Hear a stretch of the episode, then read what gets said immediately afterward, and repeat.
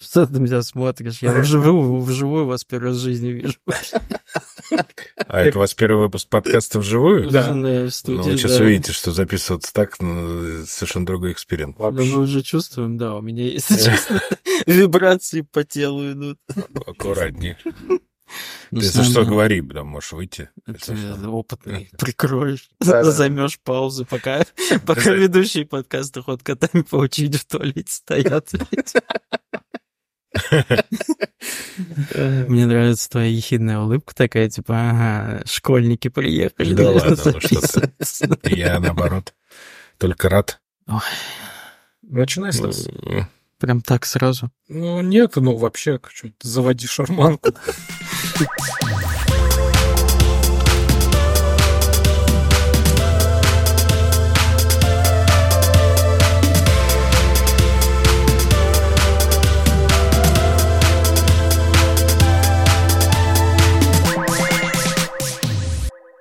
Всем привет, уважаемые слушатели. 117 выпуск подкаста «Ход котами». И мы, наконец-то, действительно в студии. И здесь, как всегда, Никита, Да? Макса. Мяу. И сегодня с нами человек. Ой, я даже не могу. Мы так долго тебя ждали, Андрюша. Кстати, да, самый, самый ожида... долго ожидаемый. Во-первых, мы, наверное, тебя заебали, конечно. Это сто процентов. Но оно того стоило, потому что сегодня у нас в гостях Андрей Загудаев. Здравствуйте, ребята.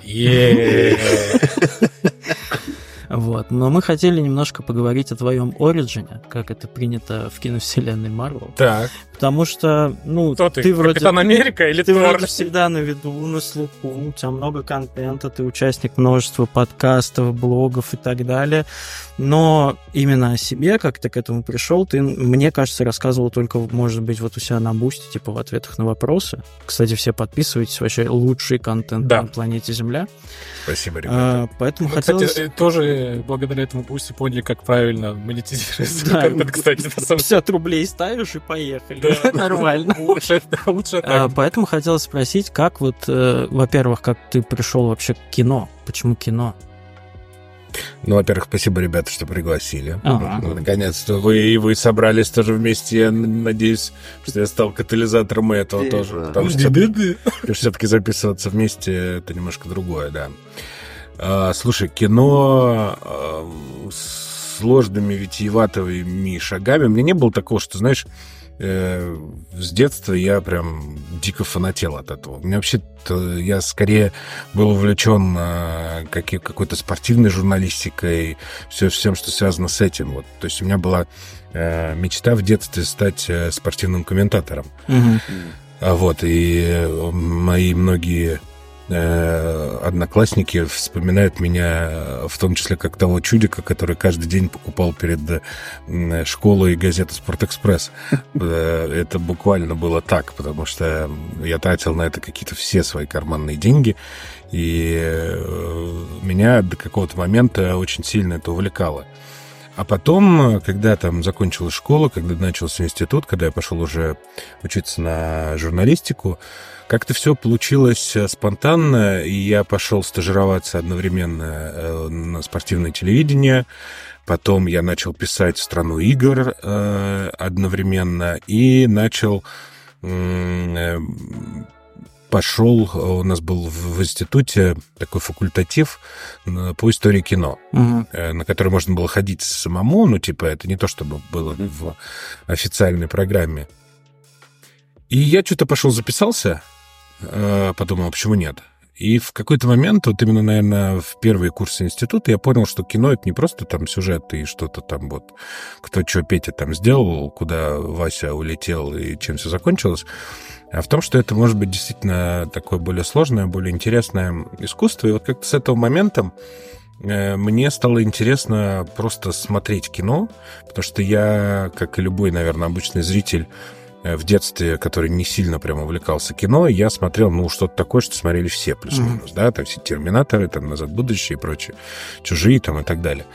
А когда ты открываешь хотя бы даже там список IMDb, топ-250, то ты начинаешь понимать, что там э, просто это как бы первый, вот ты только приоткрываешь крышечку э, э, какого-то, не знаю, сосуда, в котором просто бездна всего существует. И я в какой-то момент начал вести для себя совершенно ЖЖ, э, где ни, ни, никогда ничего там не пиарил. Просто вот для себя, для того, чтобы как-то отточить какие-то, какой-то слог, хотя бы просто научиться хотя бы более-менее писать. И вот, собственно, тогда, наверное, все это и началось. То есть я посмотрел, я, я по-моему, рассказывал где-то уже, э, на Бусти, по-моему, тоже рассказывал, я поставил, был такой фильм «Джули и Джулия» угу. э, про э, Джулию Чайлд, да. где, где э, он основан на реальной истории. Там вот, собственно, главная героиня, она э, решается за год сделать все там что-то 500 э, рецептов из книги Джулия Чайлд и про это написать mm-hmm. свой блог.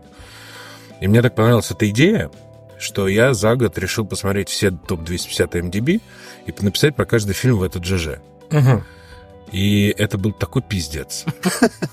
Потому что посмотреть, кажется, ну что такое посмотреть 250 фильмов за год? Ну да, типа каждый вечер. Да, ну это каждый вечер смотреть надо, вообще-то, по большому счету, да. То есть получается, что у тебя... На 60 дней 250 да. выделить на кино. Да, но еще тебе надо про него написать. То есть не забывай. Ну, да. не просто посмотреть, сказать, ну, норм.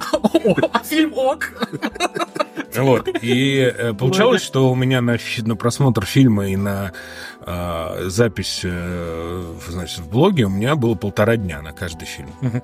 В какой-то момент я проклял все. Я сказал, нет, ну хватит, ну нет. А ты начинал с первого или с конца? А я начинал, у меня вообще было рандомно. Я А-а-а. типа рандомайзер какой-то включал, и типа у меня не было никакой вообще э, никакого плана э, четкого. И вот, соответственно, я вот так вот посмотрел, и это все вот а, началось. Потом какие-то начались публикации, и вот, собственно... Ну, ты довел до конца 250 план. Да, конечно, да но это пиздец. Нет, никогда в жизни не делайте это, правда. Это, это можно чокнуться. Потому что ты э, вот сидишь, пьешь где-нибудь, да, и ты, ты понимаешь, что тебе нужно писать какого-нибудь Вернера Херцога и обязательно про нее с утра с, с Бадуна написать. Слушай, а как вот отличить э, хороший фильм от э, сугубо полного говна, если речь идет там непонятно о каких-то блокбастеров, типа там Интерстеллар, ну, кто кому-то нравится, кому-то не нравится, а вот ты смотришь какой-нибудь артхаусный немецкий фильм 1920 года, где там в 8 минут главный герой смотрит в стену, и как понять, это типа охуительная философия или это какая-то шляпа вообще? Слушай, вот немножко нет. о приемах вот кинематографа, что, что это хороший фильм? Да не, ну слушай, это все очень личное. Угу. Потому что все пытаются найти какие-то формулы, что такое хорошее кино, что такое плохое. Я вообще вот смотрю кино э, как бы сердцем угу. скорее. То есть, если мне что-то нравится эмоционально на каком-то восприятии, я уже задаю вопрос, почему мне это нравится. Если не нравится, тогда задаю такой же вопрос, почему мне это не понравилось.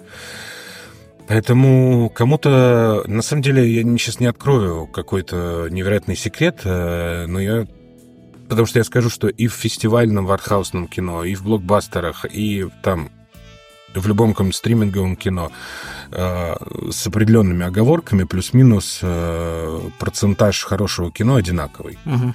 То есть э, ты, вот ты просто... Это можно на самом деле легко проверить. Вот ты берешь, например, любой э, кинофестиваль э, а всю конкурсную программу. Это, допустим, там 15-20 фильмов. Угу. Вот сейчас берлинский начался как раз. Это самый худший из трех лучших. И вот ты берешь вот просто все эти фильмы и смотришь. И ты, я тебе скажу точно, вот в Берлине из 20 фильмов хороших будет 4-5, угу. в Каннах э, будет, наверное, 8-10, а может быть поменьше, даже, наверное, 7-8, я бы сказал. В Венеции плюс-минус так же. А Все остальное это будет э, какое-то, знаешь, такое артхаусное, кинофестивальное, вот такое пережеванное, вот, вот это все, вот это с претензией, с, с патетикой и так далее. Просто... Санденс какого-нибудь? Нет, нет, Санденс это немножко другое. Нет, э, просто просто это будет в другом смысле плохое кино. Если ты смотришь плохой блокбастер, он там может быть там не связанный, mm-hmm. с плохими спецэффектами, с плохими там актерами, там э, как плохо встроен в какую-то там киновселенную, как да, сейчас модно, ну и так далее. То в арт-кино будет, э, будут другие критерии плохого, что это будет там, допустим, какое-нибудь манипулятивное кино, или какое-нибудь неискреннее, или какое-нибудь просто тягомотное, ну просто неинтересное, mm-hmm. или какое-то пережевывание нарисованное 16 раз одно и то же. То есть это просто разные критерии. Поэтому э, хорошего, плохого кино для каждого свое. То есть если вам нравится что-то, то ну, просто задайте вопрос, почему оно вам нравится. Самый первый, самый главный вопрос. Ну вот на самом деле э, вот этим я тебя и очень люблю читать. Э, я тебя в целом очень люблю, но читать тоже. Э, и у А меня... А что больше? Это одна- вселенная. И у меня вот в связи с этим вопрос, который вот меня мучает, потому что ты пишешь достаточно понятным языком для любого, и, видимо, я думаю, это из-за того, что ты пишешь искренне там и особо не прям нету какого-то супер кинорежиссерского образования и так далее. Но вот иногда читаешь э, какие-нибудь рецензии там на кинопоиске, смотришь какого-нибудь Долина со всем уважением, но они ну, это, это слушать даже ну, сложно Высокопарный обычному человеку, да. Ощущение, как будто бы они типа рассказывают это в первую очередь для себя, что ли. Ну вот за- зачем э, такой высокий слог? Вообще который видели, как он так разговаривает. Зачем этот слог? Вот, мне просто интересно, ну, почему большинство... э, Ну, я, у меня простая, простое сравнение, типа, с игражуром. Э, Типа, игражур, вот ты читаешь обзор на игру, и ты понимаешь, норм она или нет. А читаешь какого-нибудь профессионала про кино, и ты не понимаешь, норм это или нет. Эм, Ну, как тебе сказать, э, не хочется, да, там что-то говорить, слишком плохо, хорошо, просто э, скажу про себя, что у меня очень много было разных периодов э, в плане написания текстов, И было подражание всему, чему угодно, и попытка писать очень сложным языком. Просто я к тому стилю, который я сейчас э, исповедую, да, если так можно сказать, э, в канале и вообще, что, что голосом, что текстом, э, я пришел с годами. Просто для меня, э, безусловно, э, важно э, рассказать про кино как-то э, немножко, ну, не совсем, может, да, прямым, э, простым языком, а как-то немножко хитровато от какой-то, может быть, интересную мысль подметить или еще что-нибудь сделать. Но э, для меня э, еще важнее, чтобы человек понял, э, там вот, э, это кино о чем, он хочет это кино смотреть или не хочет кино это смотреть, или там, неважно, играет или не игра. А уже потом э, на вот эту конструкцию, э, свою, свою какую-то позицию, да, можно там на- навертеть каких-то несколько мыслей о том, что я думаю, вот, э, что значит это, что я думаю, что значит это. По поводу э, вообще в целом э, кинокритического слога, мне кажется, это просто, ну, такой переизбыток... э, э, я расскажу историю одну. Э, Много лет назад, ну, лет 7-8 назад, я пошел на какой-то пресс-показ, я, по-моему, тоже рассказывал это на Бусти, эту историю. Э, И передо мной сидели две тетушки такие, очень уже в, в таком хорошем возрасте. И вот они вот так вот разговаривали про кино. И я, ну, я сижу, мы ждем начала показа, я же не могу никуда уйти. И вот э, в какой-то момент одна другой говорит, э, ты знаешь, там кто, ну, я не знаю, Люся, например. Вот на- Люция. вот, вот на следующей неделе Бардем приезжает в Москву. Я уже не знаю, что его спрашивать. Это мое третье интервью там за какие-то три года. И я вот понимаю, вот насколько эти люди ну, вот очень сильно преисполнились уже, они уже перешли вот эту черту, когда действительно, может быть, ну, правда, им уже это все немножко вот надоело. Мне кажется, что здесь просто э, формат, э, э, вся сила в балансе в том, чтобы быть как бы, как бы это правильно сказать, чтобы оставаться, чтобы тебе было интересно рассказывать про кино максимально понятным языком. Мгм. Потому что когда ты все-таки занимаешься кинокритикой, а я не занимаюсь кинокритикой, Мгм. я все-таки просто автор текстов, блогер, там, как хотите, так называйте. А вот кинокритики это все-таки большая профессия, когда ты очень сильно прогружаешься в кино, да, когда ты очень сильно там начинаешь писать какие-то тематические работы, научные, там писать книги, э, ездить по кинофестивалям, держать на пульсе вот это все мировое кино и так далее, ты все-таки как мне кажется, велик шанс того, что ты очень сильно в это погружаешься. И, и тебе уже становится не очень интересно разговаривать на простом языке. Тебе интересно какие-то уже поднимать темы более возвышенные, глубинные, какие-то такие вечные и так далее. Просто посмотрите, например, на книжки про кино. Мгм. Это же всегда такое, что я думаю про вот это. И там, значит, 300 страниц. Ну, и мне очень э, радостно, что эти книжки выходят, безусловно, но мне такой формат просто не интересен. Поэтому я... Потому что это больше не про кино, а про человека больше. Ну да, ну типа вот расскажите, пусть мне расскажет там Вася Сидоров-Иванов, почему он любит там сериал Твин Пикс. Мне это не интересно. Я могу посмотреть сериал Твин Пикс и понять, почему я его люблю или там ненавижу, например, да? А мне интересен вот там условный формат, э, там, условно говоря, намедний, да? То есть то, того, что происходило, как происходило и почему происходило. Поэтому у меня, собственно, канал такой mm-hmm. про кино. Без всяких эссе, потому что мне все говорят, Андрей, надо вот сделать ролик, что ты думаешь про фильм «Барби»? Я говорю, идите на. Вот что я думаю. Да. Просто мне это не очень интересно. Но э, этот вообще формат вот высказывания мнения, я почему его увел на бусте? Для меня это как бы вот отдельный формат для тех, кому нужно это. А для тех, кому это в принципе не очень нужно, ну и зачем? Для наркоманов, которые за дозу платят, так мне Дешевую дозу. Ну, кстати, насчет Origin у меня как-то слетели там. Давай, давай. Сказал, что писал в страну игр, да, проходил курсы. А дальше что было после этого? А дальше? Куда дальше тебя ты завела? А дальше на меня... Э, ну, во-первых, я работал э, параллельно учебе, я работал в, в Союзе, я как раз об этом рассказывал. В магазине. В магазине, да.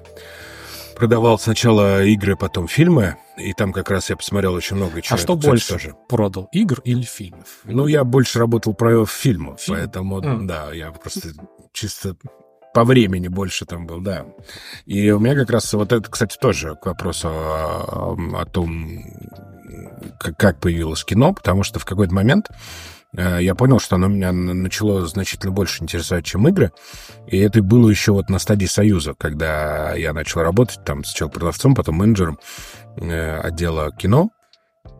И тогда, собственно, в, в это время там и посмотрелось много, и как бы нужно же быть в курсе всего mm-hmm. того, что ты продаешь там и так далее.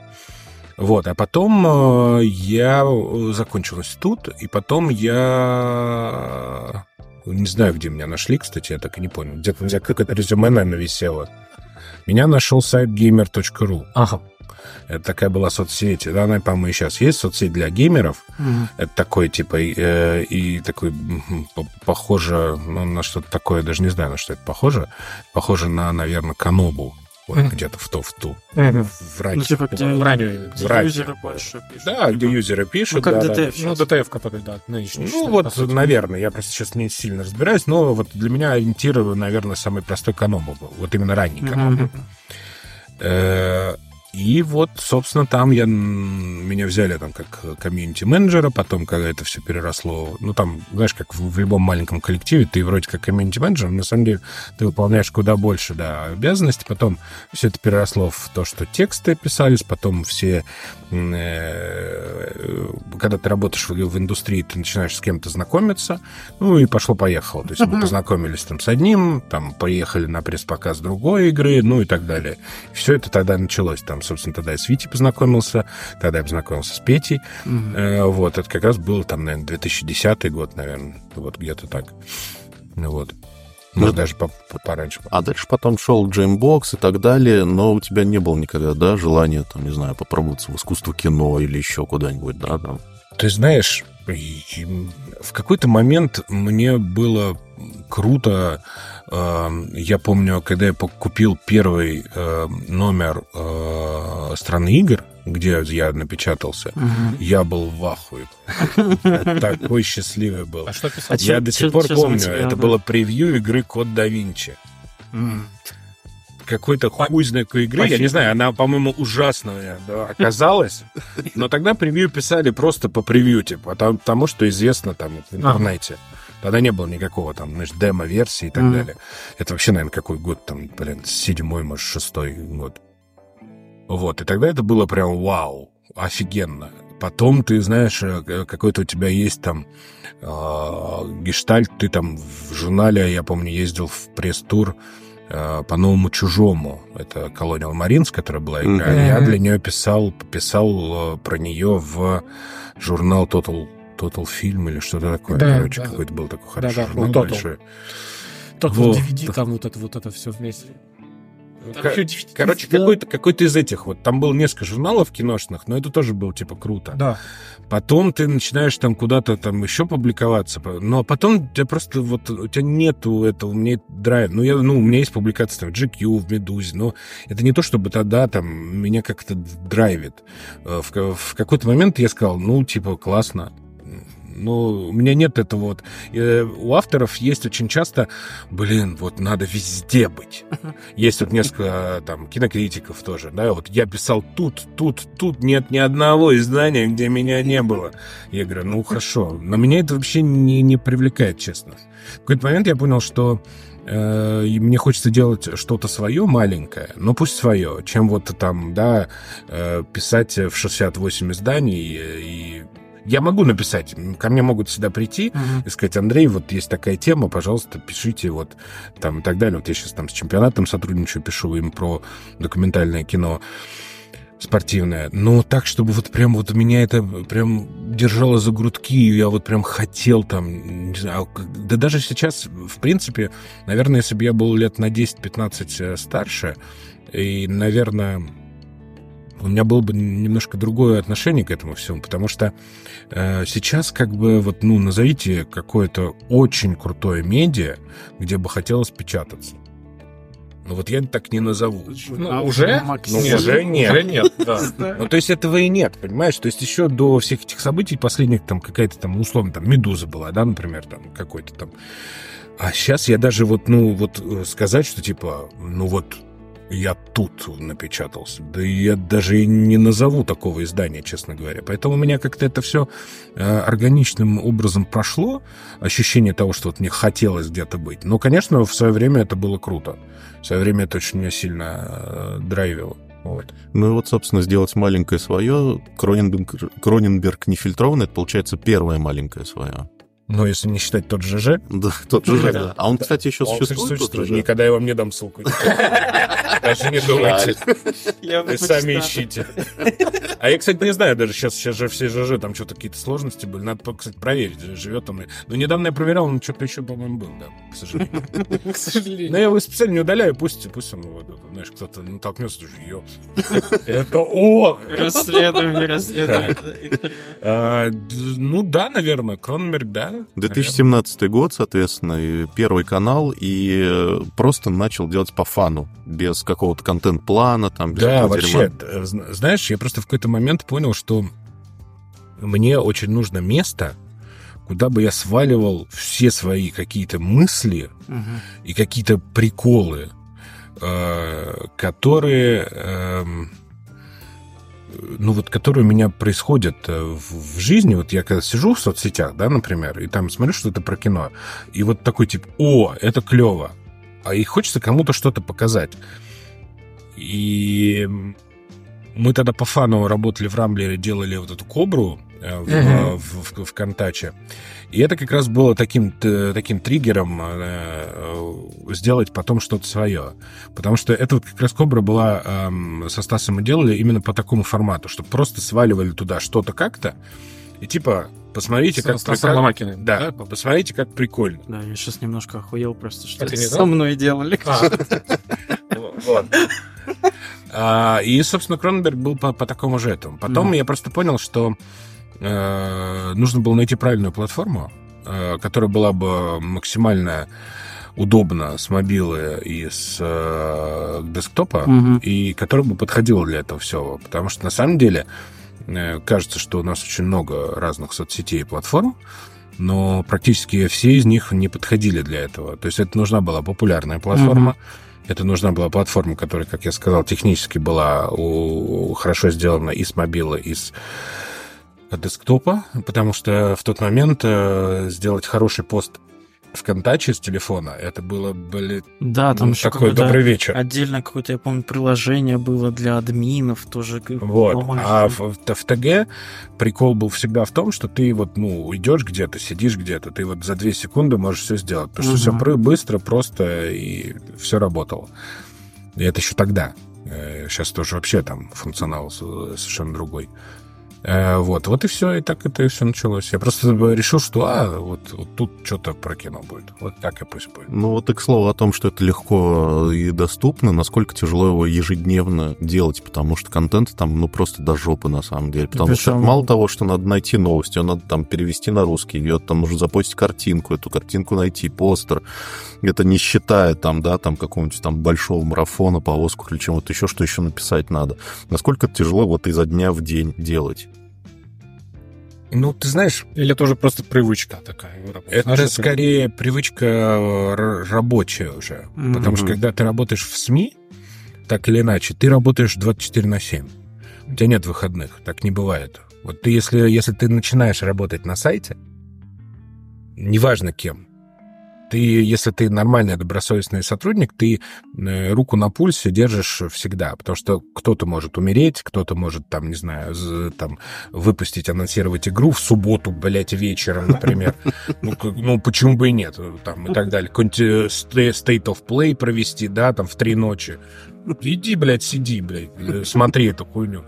Вот и, ну и так далее. И нужно понимать, что мы еще живем по восточному времени, а вся индустрия, да, игровая и киноиндустрия, она живет все-таки по американскому времени.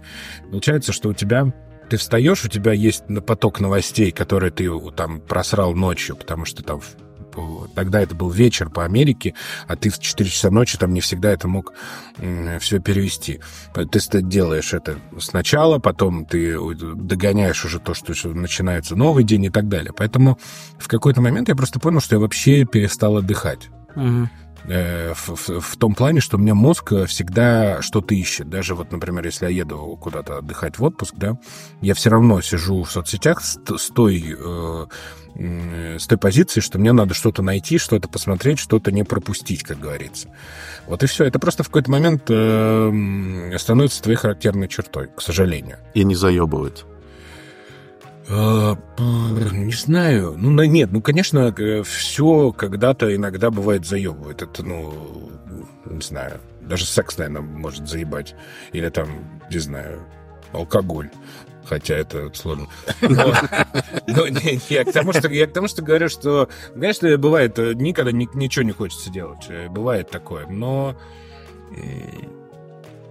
ну, как-то легко. Да не, ну, чтобы надо, нет. Я, как-то, я могу и не писать там, там, например, день. Что ну, ты не паришься, типа, там, подписчиках о том, сколько нет, вообще. вообще mm. да? Ну, это больше для себя все-таки. Слушай, я вот я горжусь э, единственное чем, что вот вся та э, все то количество подписчиков, которые у меня есть везде, угу. это практически все органическое. Угу. То есть я никогда никого ничего не просил там, ну не рекламировался. Да, не рекламировался. Но в, в телеге вообще вся вся, э, э, вся органика. То есть вот, там на Ютубе там несколько было вещей, когда э, там Бэткомедиан э, выложил себя ролик, потом там Вилса что-то выложил и так далее. Но, опять же, это все вот с точки зрения того, что я не, не бегу за этим. То есть для, для многих это идея фикс, да, там mm-hmm. побольше, побольше, давайте прокачаем. Ой, я такой успешный, у меня там 500 миллионов. Окей, здорово. Ну, это чтобы просто бизнес. Сердечко, ну, не бизнес, ну, это тоже, ну, это тоже, да, да. Но для меня это просто хобби. Всегда это было хобби, и для меня быть вот скорее таким э, искренним, что ли, намного важнее, чем быть популярным. Поэтому я аккуратно веду, что-то там происходит, что-то, и все. А есть тогда у тебя ответ на вопрос, почему так органически классно растет? Ты сам понимаешь, почему это? Во-первых, это не, органи... не классно растет, можно расти значительно больше. Да я не знаю. Я просто в какой-то момент понял, что э, в, ну, в телеге мне очень повезло, что я рановато туда залетел. Mm-hmm. И многие вещи, которые э, были э, мной сделаны в телеге, очень часто перенимались другими каналами. Это я вижу, ну, это, это я даже не буду говорить, что это такое, но даже просто сам, сама манера вести э, телегу э, очень много э, кем была перене, перенята, потому что когда я начинал, э, еще не все понимали, как это делать. Uh-huh. Вот, может быть, из-за этого. Потому что э, там Телеграм э, 6-7 лет назад это совсем не тот Телеграм, который есть сейчас. Сейчас ты там этих каналов просто даже... Вообще. У каждого. А, у каждого, да. Каждый, каждый знает, свое мнение. Каждый знает, как вести, да, все. А когда я начинал, каналов про кино было хороших, блин, наверное, штук 3-4, может быть, и то. И э, как бы мы часто с ребятами, да, смотрели друг у друга, кто как mm-hmm. делает, кто сколько выкладывает и так далее, кто чего делает, как, почему, какие рубрики, про что пишет, как пишет, какие-то подборки, топы, форматы и так далее. И поэтому, ну да, я в какой-то момент понял, что да, есть вещи, которые, на которые я могу даже повлиять вот в этом кинокомьюнити. Э, потому что там я могу раньше всех что-то подметить, раньше всех куда-то... Там какие-то темы я находил, например, очень часто было, что вот у тебя есть э, лента, и ты находишь какую-то очень крутую тему. Ну, например, э, на Reddit есть очень странные люди, которые делают очень странные исследования. Угу. Там, например, э, как влияет на рейтинг э, фильма с Брэдом Питтом, если он жрет в кадре и не жрет в кадре. И вот там, типа, огромное исследование чувака, который пересмотрел все фильмы Брэда Питта, посчитал, сколько он ест в кадре и как это влияет на рейтинг этих фильмов. И рейтинг да, метакратика. Да, да, да, да, да. Именно это так и есть. И он доказывает, что там вот, там, если он ест, значит, это более успешные фильмы, там, он подсчитывает кассовые сборы. Это вот просто простыня, огромнейшая. И очень часто, э, ну, как раньше это было, Раньше у тебя телеграм-канал про кино это был, типа, вот кто-то что-то куда-то сделал, кто-то там вышел фильм, вот мы написали такое, у нас есть мнение, ну и так далее. А у меня был прикол, что вот мы еще с Коброй это начали со Стасом, что мы начали находить вот такую ёбнутую историю. И я просто вижу, я вот себе длинный текст про это пишу, и я вижу, как это все начинает бам-бам расходиться здесь, здесь, здесь, здесь. И там, ну, словно до супер больших каналов это расходилось, типа там антиглянцы и так далее. До Минаева и, и прочее, прочее. Поэтому вот в этом нет никакой, э, никакой никакого плана, никакой стратегии. Просто э, у меня был план и стратегия очень простая. Просто сделать э, прикольное место, где я вот просто буду говорить, вот, вот мне вот здесь вот, вот это прикольно, посмотрите, все, вот, все. И я вот там вот, вот кидаю ссылку, все, смотрите, хотите, смотрите, хотите, не смотрите. Вот это меня волнует, это меня интересует, вот у меня такое маленькое место есть. Вот и все. Слушай, а по, по, про ютубчик давай тогда. Ты, значит, давай. офигенно долго пишешь про кино, много им интересуешься. Ну, казалось бы, что это должно было случиться сильно раньше. Эм, почему так поздно ты дошел до Ютуба? Ой, это вообще отдельная история. У меня есть ужасное качество. Я очень долго запрягаю. Угу очень. Вот, и вот есть вот пословица про русского, да, который долго запрягал. Вот это я, вот, а вот сто процентов. Вот это как будто про меня писали. Потому что я, э, когда уже начал э, Кроненберг, там что было, типа, тысяч десять, я такой, типа, надо что-то дальше делать. И у меня была идея фикс э, сделать э, подкаст угу. про историю кино. Я да, помню, многие ребята прям ждали это. Да. Прям... Нет, про историю кино. Про это историю, я... да. Я помню в чате, ну, нашем чате, любимейшем, элитно, прям такие, побыстрее, пожалуйста, и проходит год, два, такой, ну вот-вот, мы дождемся же, я помню эти моменты, мы дождемся, ну пожалуйста, когда? Там уже, прости, даже готовы были заплатить уже, знаешь, наперед. Значит, нет, э, э, был подкаст про кино, который мы э, тестово записали там с Витей, да, да, был какой-то там какой-то спецпроект чего-то, я уж не помню. Вот. И все ждали именно его, что мы типа с Витей что-то сядем, запишем и так далее. Но на самом деле у меня была совершенно другая идея.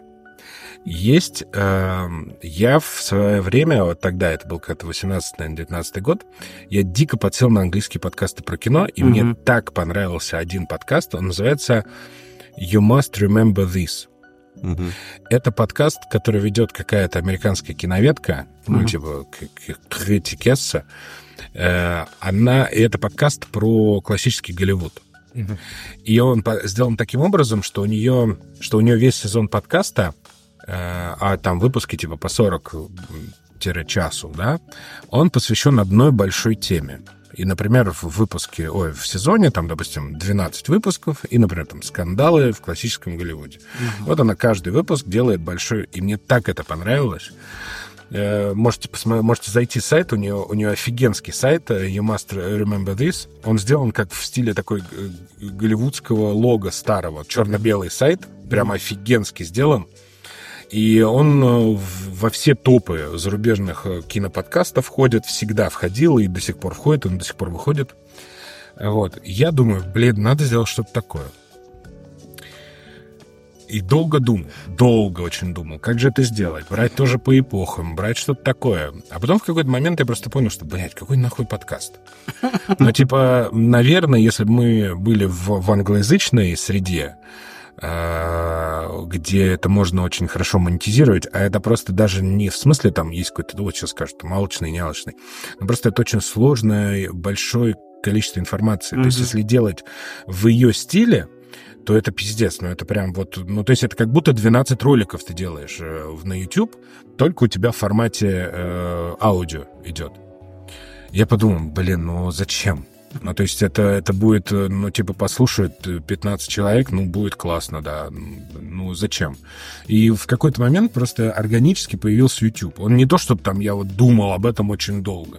Но в какой-то момент, да, я сказал то, что, типа, вот э, у меня была идея э, такого подкаста, и вот он не может существовать, просто там посчитал касты, я посчитал время, посчитал, сколько я на это буду тратить, на запись, на монтаж. Ну, это прям выходило, ну, золотой подкаст получался. И если бы, опять же, если бы рынок позволял, то есть, наверное, возможно, я бы именно сделал это в формате подкаста. Но к сожалению, никак. И так получился органический YouTube. Вот и все. И потом я когда подумал, что а давай делать что-то на YouTube, я подумал, а в каком формате это надо делать на YouTube? И подумал, что самое эм, близкое мне это формат э, таких cool story. Угу. Формат создания фильмов и формат всего того, что это, этот процесс окружает. Потому что одна из моих любимых книг это «Бешеные быки. Беспечные ездоки» э, Питера Бискинда совершенно великая книга э, американского журналиста киношного, которая в свое время прям сильно перевернула меня. Она выходила у нас в оранжевой серии. Uh-huh. Такое, помните, вот это вот порно, uh-huh. все эти вот эти вот альтернативы, все эти Чаки uh-huh, Паланики, uh-huh. Ирвин Уэлш, вот там они выходили. Мне 16 лет, я еду в метро. Вот, и она выходил, она в нем выходила. Она еще книжка там, типа, 700 страниц. И когда ты смотришь там, где у тебя стоит дерьмо Ирвина Уэлша и вот эти беспечные ездаки, думаешь, блядь, как это несоответствие при всем э, любви к Уэлшу и так далее. Я просто, она на меня такое неизгладимое впечатление а, произвела. Это такой список а, просто баек из истории нового Голливуда 70-х годов. Как там снимался «Крестный отец», какие были приколы, как там снимался «Таксист», там и так далее, и все. И вот мне в какой-то момент очень, э, когда я уже подумал о YouTube, я подумал, вот же, вот, вот в том формате я и хочу рассказывать про кино. Угу. Что-то среднее между вот этими байками и, условно, моими любимыми парфеновскими фильмами. Потому что я считаю, что Парфенов, конечно, удивительный человек. Он умеет эм, очень понятным языком рассказать очень большую историю. Емко, в принципе, да, такого, да. да. То есть это очень часто, вот мы говорили, да, что очень часто люди сбиваются в свое собственное мнение, угу. и очень редкие фигуры вообще, в принципе, вот в любом медиа, э, в журналистике, в блогерстве, э, в информационном любом поле умеют вот как бы быть над схваткой, умеют немножко отстраняться, умеют как-то вот сформулировать, что было. И мне всегда в Парфенове это невероятно импонировало. То есть вот быть человеком, который как будто высказывает свое мнение, но всегда делает э, э, такое вот впечатление оставляет, что ты, он над схваткой, он, он просто вот фиксирует, что было.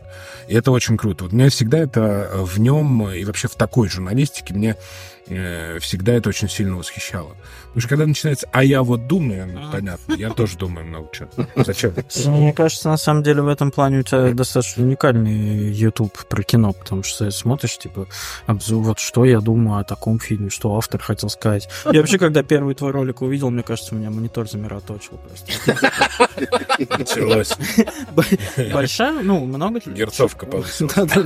Много человек работает над роликом? Один я. Только ты. Ну, монтажер и все. Ну, и Арик там сводит. Mm-hmm. А я все пишу, озвучиваю, э, редактирую, и, соответственно, все, весь визуал, монтаж ну и ты не так э, часто выкладываешь, да, там ролик раз, сколько получается, раз в 3-4 месяца? Ну нет, вот сейчас, да, сейчас, к сожалению, так, но вообще был план другой. Ну да, естественно. Но, к сожалению, второй ребенок сказал, пап, подожди, не давай, не разгоняйся так сильно. Ну это... Остановись. Да-да-да. Ролик в месяц. Подожди, подожди, подожди, подожди. Мы это давай обсудим. Ну, это и процесс, надо сказать, ебейший наверняка, потому что один research, ну, наверняка занимает Это самый, самый ужасный момент создания ролика, это написание сценария, потому что мы с Игорем Асановым, с моим хорошим другом, который тоже ведет только э, канал про автогонки, он говорит, мы с ним полностью согласны в этом, мы, блядь, ненавидим писать сценарий. То есть вот этот момент, то есть у меня даже не так, у меня вот есть момент сесть, Потому что когда ты садишься, когда ты начинаешь уже... У меня вот есть такой, как бы, какие-то волны меня поднимают, и я уже там могу писать там хоть с утра до ночи, могу там за день ролик написать.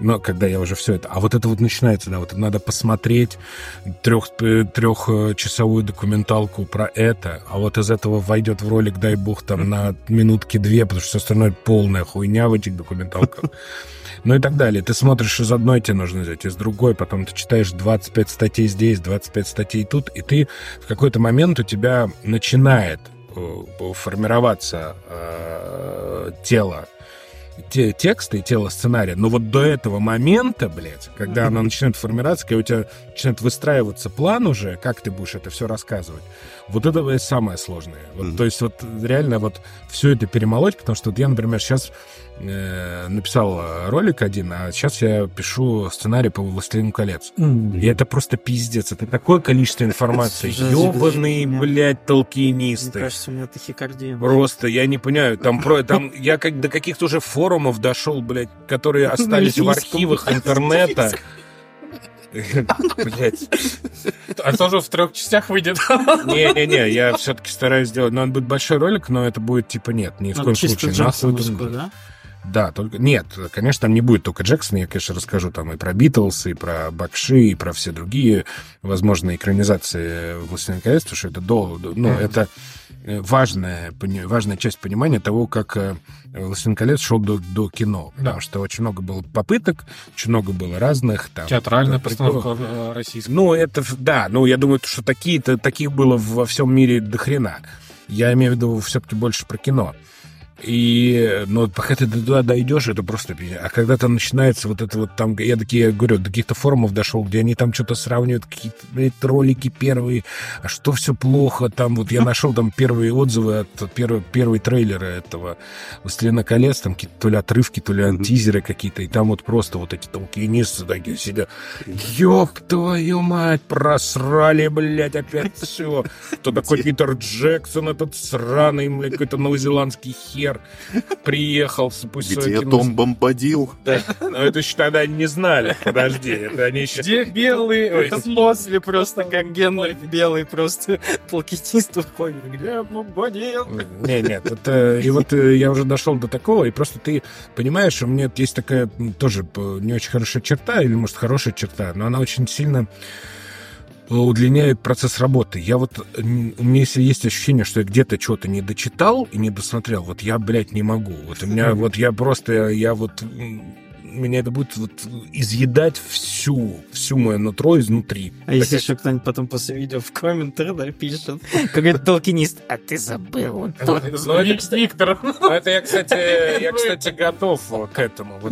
Потому что, э, ну, обычно мало так пишут прям, ну, бывает такое, что там конечно, там что-то напишут, но это э, я все-таки, э, знаешь, как э, однажды мы ездили в пресс-тур э, от геймера еще, по-моему, джимбокса еще не было, э, по футбол-менеджеру. Mm-hmm.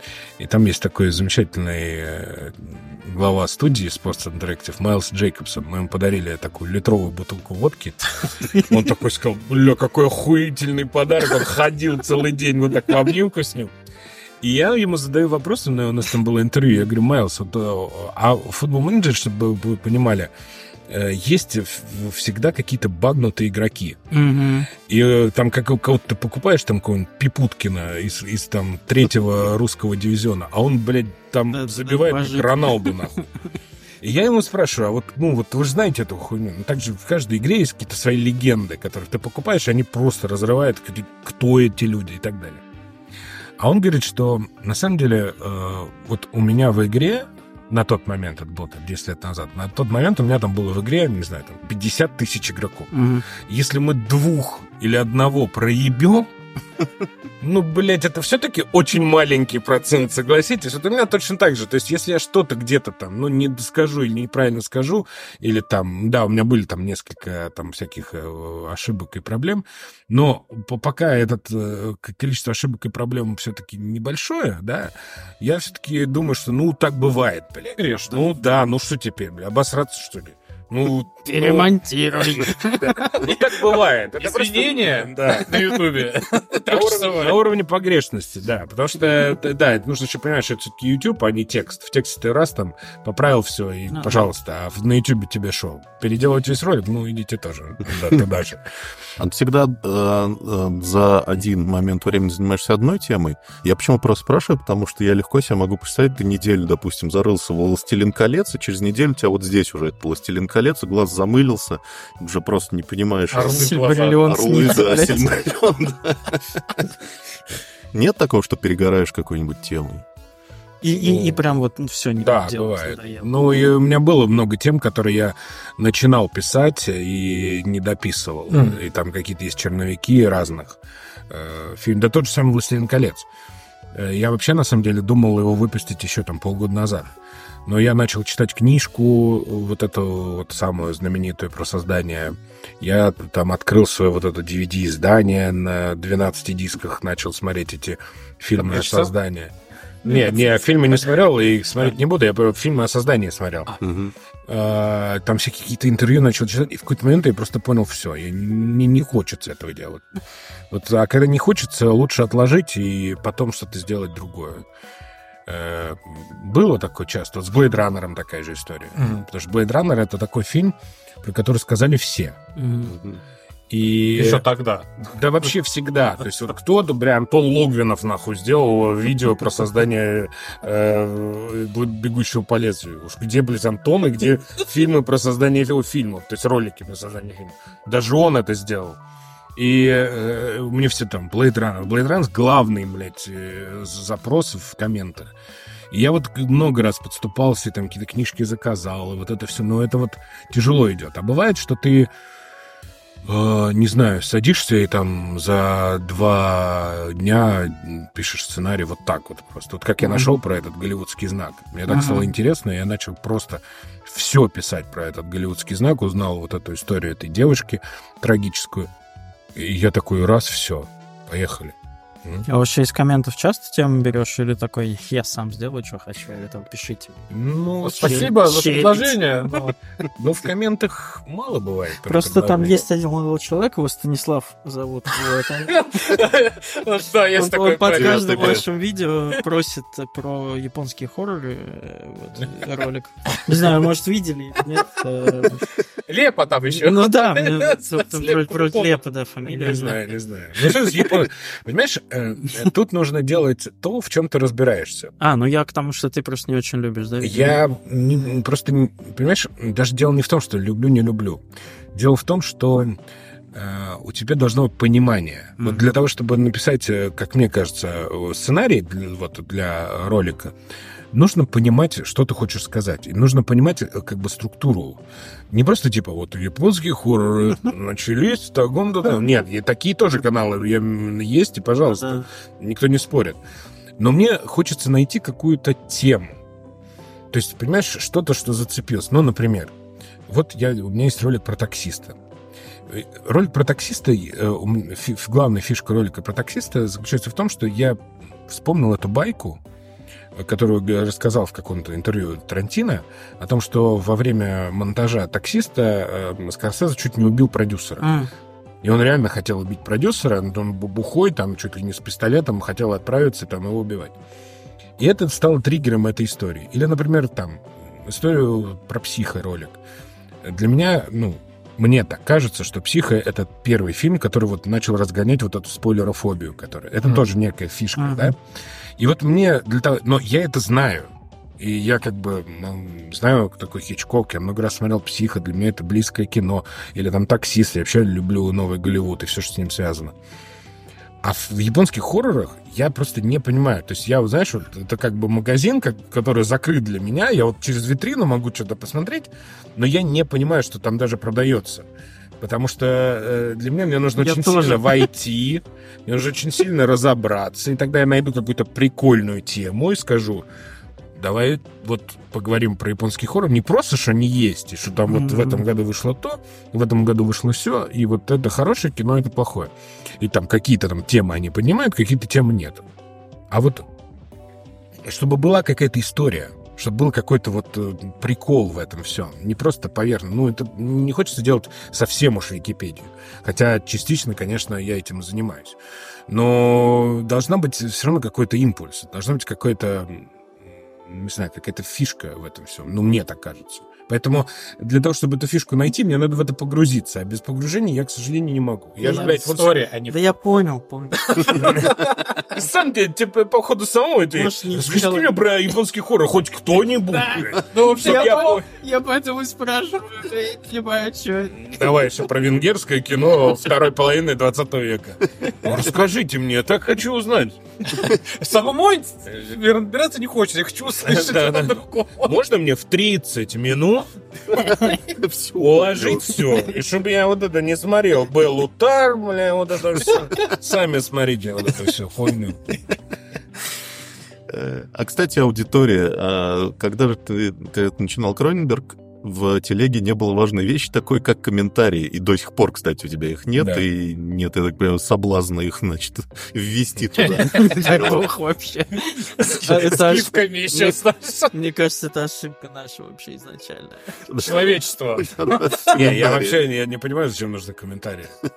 Ну, то есть, я, если бы это было... Ну, я, я понимаю, зачем нужны комментарии на YouTube. Угу. Потому что это как бы инструмент продвижения роликов. Чем больше комментариев, лайков, там, тем э, больше возможности тебя куда-то вывести пост. А зачем они в Телеграме, я вообще не понимаю. Потому, Потому что, что, если ты а, ассоциируешь как это свои мысли, да, то комментарий к своим мыслям, типа, да. кто...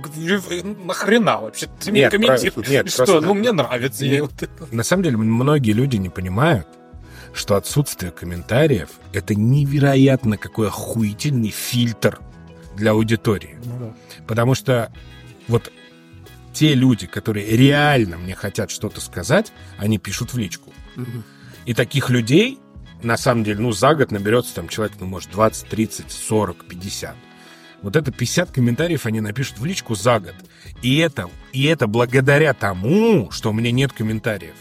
Потому что я всю вот эту шелуху, прикол, первый нах, гнида ебучая, вот это все, вот эту всю шелуху я отсеиваю а, отключением комментариев. А если я что-то, какую-то хуйню реально напишу, неправильную, неправильную, хорошую, плохую, там... По-любому придут вот, в личку. Придут в личку и скажут, Андрей, ты там такой секой, вот это. И это, на самом деле, вот-вот комментарии, которые мне нужны. И многие не понимают, как же так нет комментариев? Да нахуя они нужны-то, блядь? Чтобы потом их чистить, у меня, блядь, дел, блядь, нет, нахуй. Чтобы чистить от порнухи какой-нибудь, блядь, еще делать. Ну, давайте, блядь. NFT, NFT, приходите. Не, ну, просто я, я не, реально не вижу. Если бы это было какой-то... Э, мне от этого был бы какой-то понт в продвижении канала, ну, может быть, я бы еще об этом подумал. А просто чтобы, э, как мне говорят, вот э, не с кем обсудить там где-то, что, блядь, слава богу. Обсуждайте где-то еще, ребята, ну правда, ну столько мест в интернете есть, где есть комментарии. Можно вот здесь не будет Потому что, потому что я вот так захотел, хватит. Даже лайков не надо мне. Ну правда, ну зачем? Чтобы что? Я, э, причем, э, я работаю в медиа, ну, блядь, 15 лет. Мне эти, я этих комментариев начитался. Ёбаный пиздец. А уж на стримах какие комментарии есть. Золото. А какие на стримах комментарии есть, когда ты приходишь к кому-нибудь? Кто это хуй, бля? Поэтому идите вы в очко со своими комментариями и прочее. Хотите где-то обсуждать, обсуждайте, пожалуйста. Я не запрещаю. Но мне это не нужно. Я, причем, знаешь, у меня бывают такие моменты, когда я думаю, блядь, ну может включить я захожу в первый вот канал, на который я подписан, в комментарии, и ты просто такой, ну, все, понятно, извините. Спасибо, что, во-первых, что ты есть, этот канал. Да-да, это просто гнида ебаная, блядь, там, не знаю, там, Спартак чемпион, вот это, все. из этих там 20 комментариев ты там один нашел нормальный, думаешь, Блять, а вот какой-то фильтр есть вот этого всего? То есть пока не будет какого-то инструментария для этого по всего.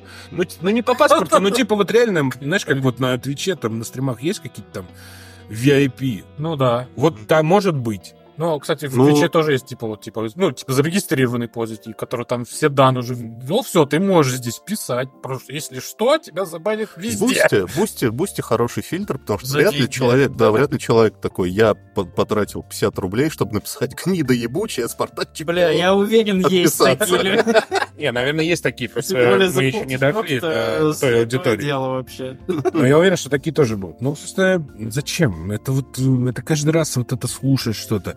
А что-то случилось, потом прибегут к тебе, потом вот это все, а вот что ты не написал, а вот это почему... Ой, блядь. Мне столько разного писали за последние там вот эти все семь лет э, в э, личку в телеге по разным э, историям. Угу. И мне проще, если действительно людям это интересно, а пишут же действительно, когда уже вот совсем людям прям... Прижгло. Либо прижгло, либо прям хочется. Это не в комментах, там что-то там Вася, Петя написал, что-то вбросил и ушел. Uh-huh. А это вот он тебе же пишет, он приходит ко мне и говорит, Андрей, вот вы там хуйло или там хороший и так далее. Вот там, вот я хочу вот это узнать. И тогда я готов ответить, потому что это конструктивный диалог. Он может там кому-то потом расскажет из этих пользователей, вот он мне что ответил, Андрей там и так далее. Все, это самый конструктивный момент э, взаимодействия с аудиторией сейчас для меня. Mm-hmm. Вот именно в формате телеги. Потому что все остальное вот это я, ну, я не готов. Ну, правда. То есть это нужны модераторы какие-то, это нужно еще, ну, зачем? Это просто, ну, не так времени, не, не, не так много. А еще вот этим сидеть, заниматься, там, э, удаляя всякие порнушные гифки, ну, охуеть.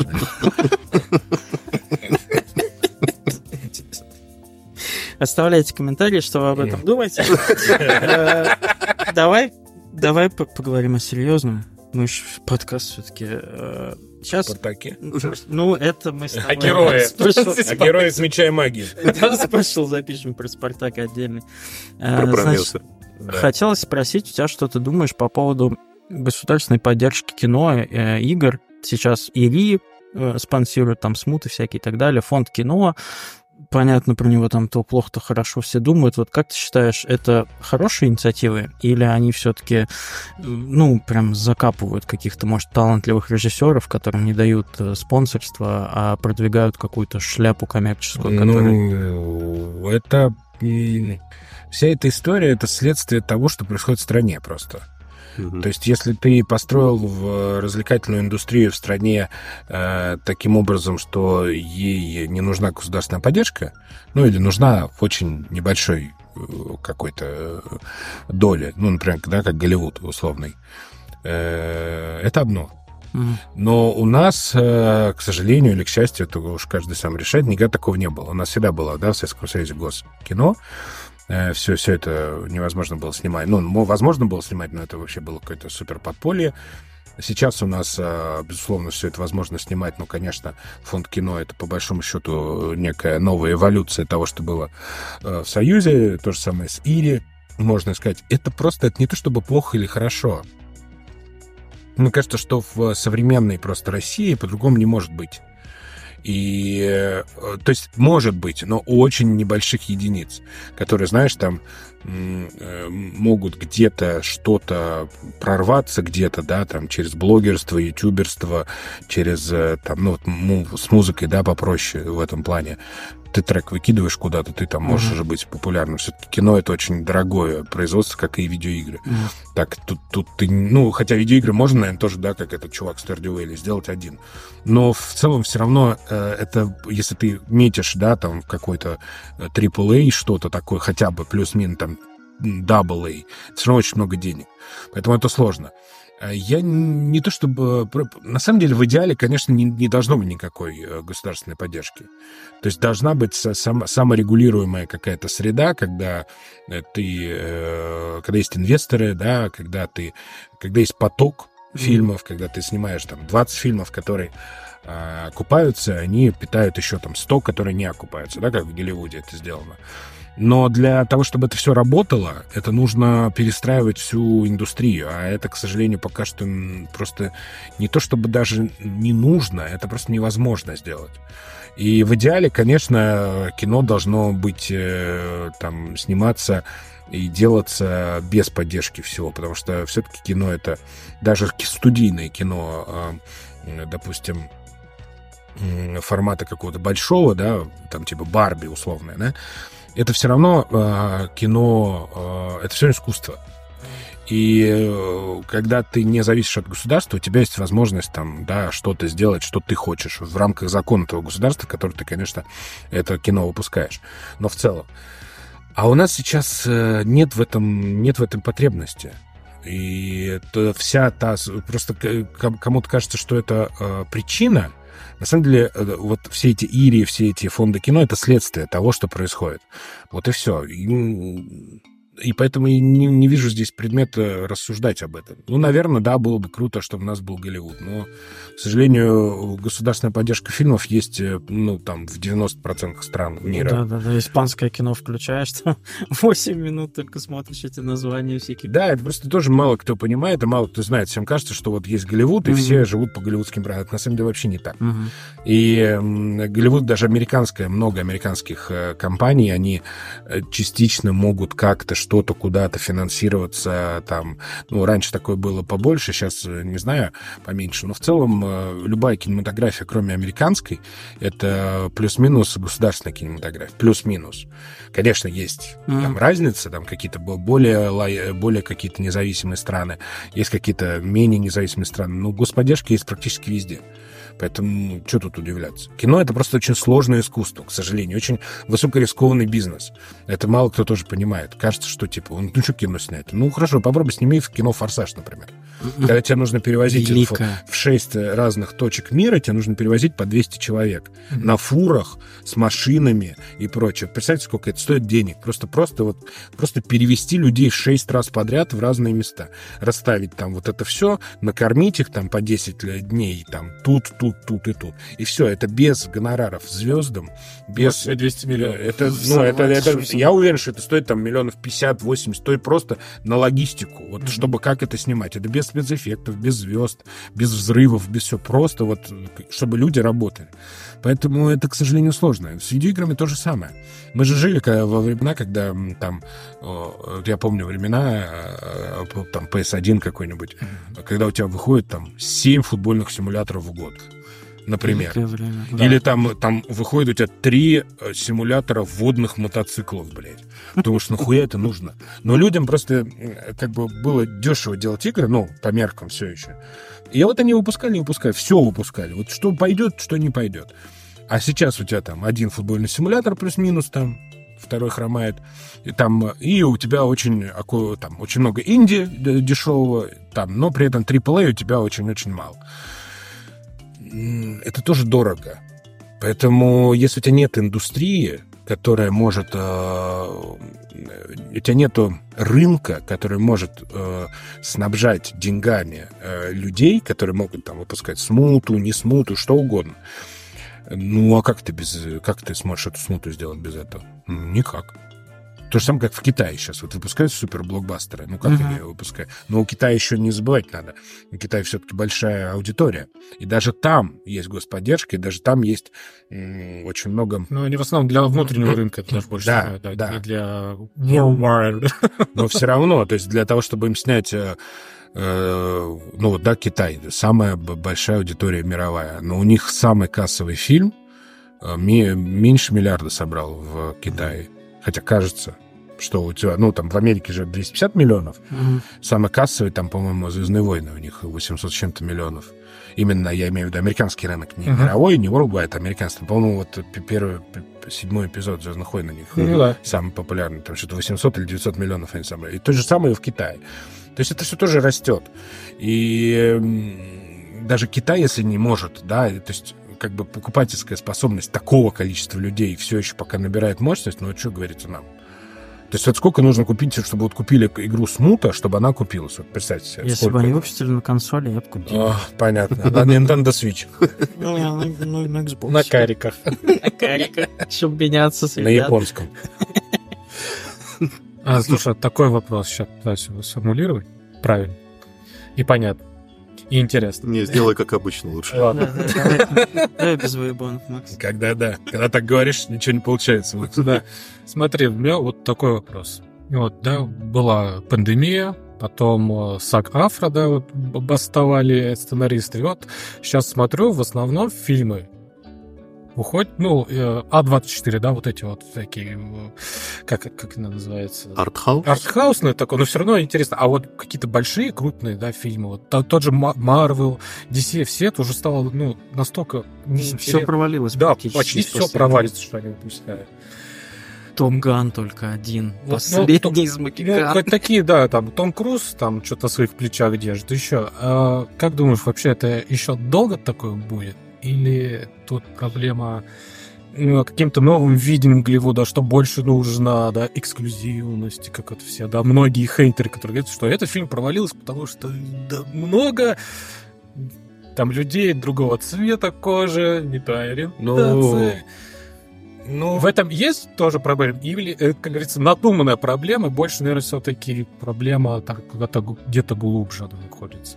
Слушай, ну, сейчас э, в Голливуде э, из-за пандемии из-за того, что Марвел и вообще супергеройское кино немножко теряет в популярности, конечно, очень много меняется.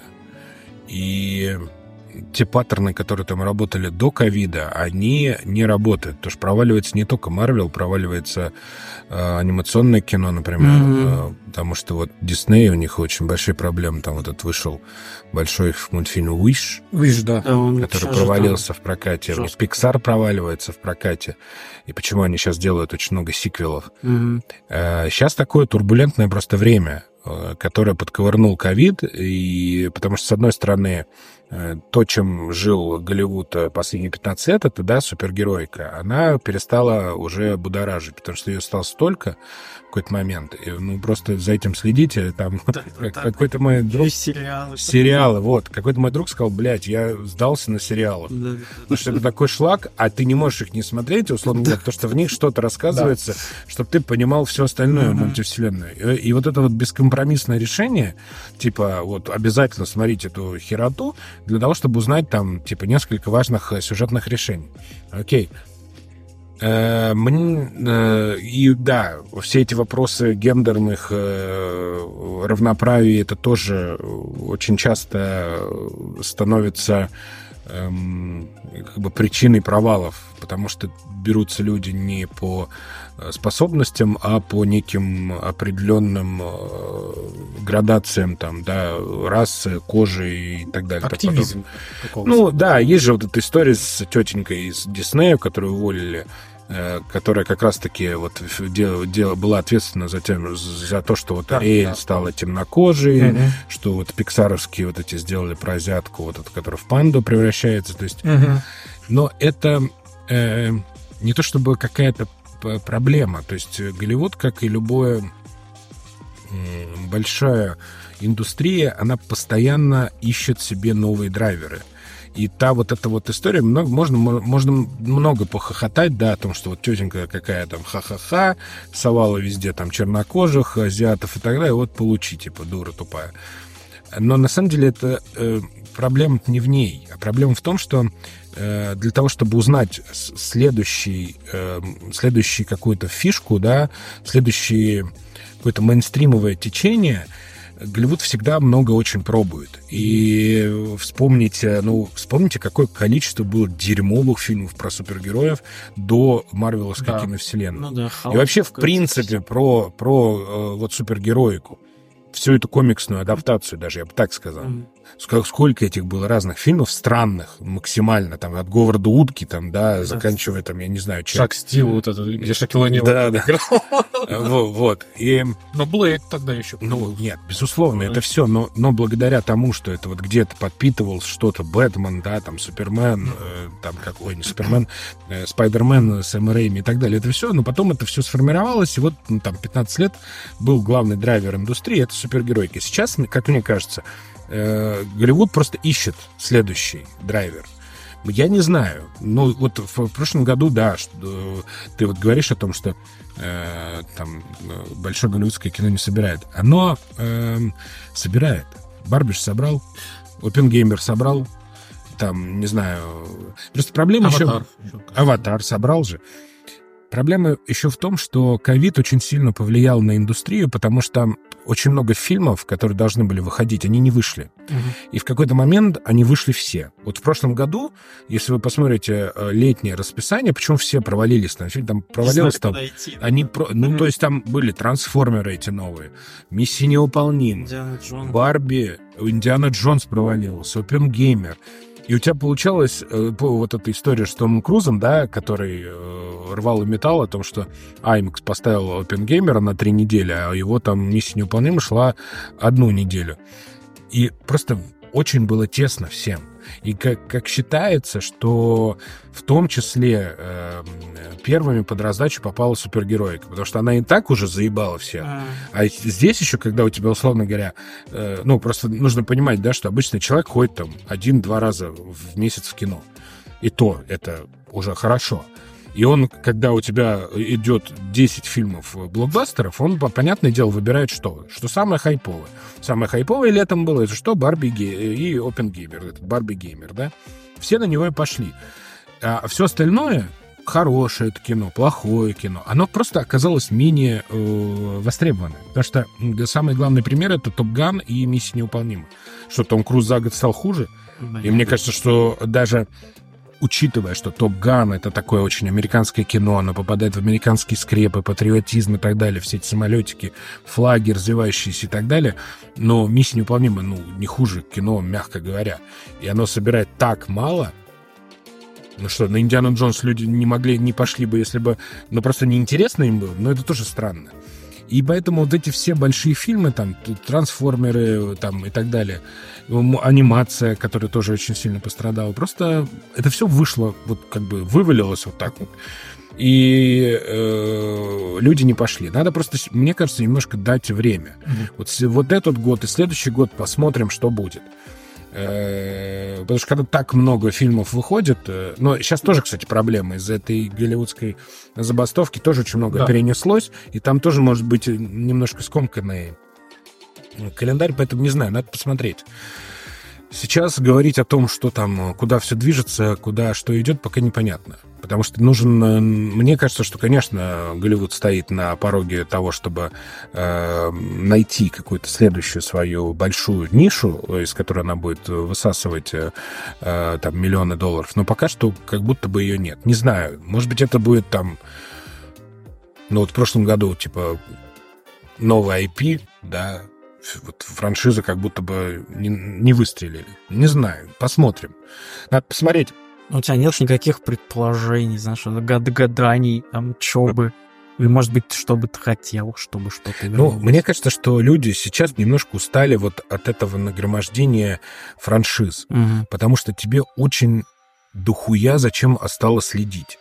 И вот э, в какой-то момент это стало прикольно, когда ты понимаешь, что ты вот так как бы окунулся в какую-то свою среду, даже вот это в Марио в этом, или там DC, не знаю, кому что, и ты как бы в этом варишься, ты смотришь там, вот у тебя один сериал выходит, вот у тебя здесь фильм выходит и так далее.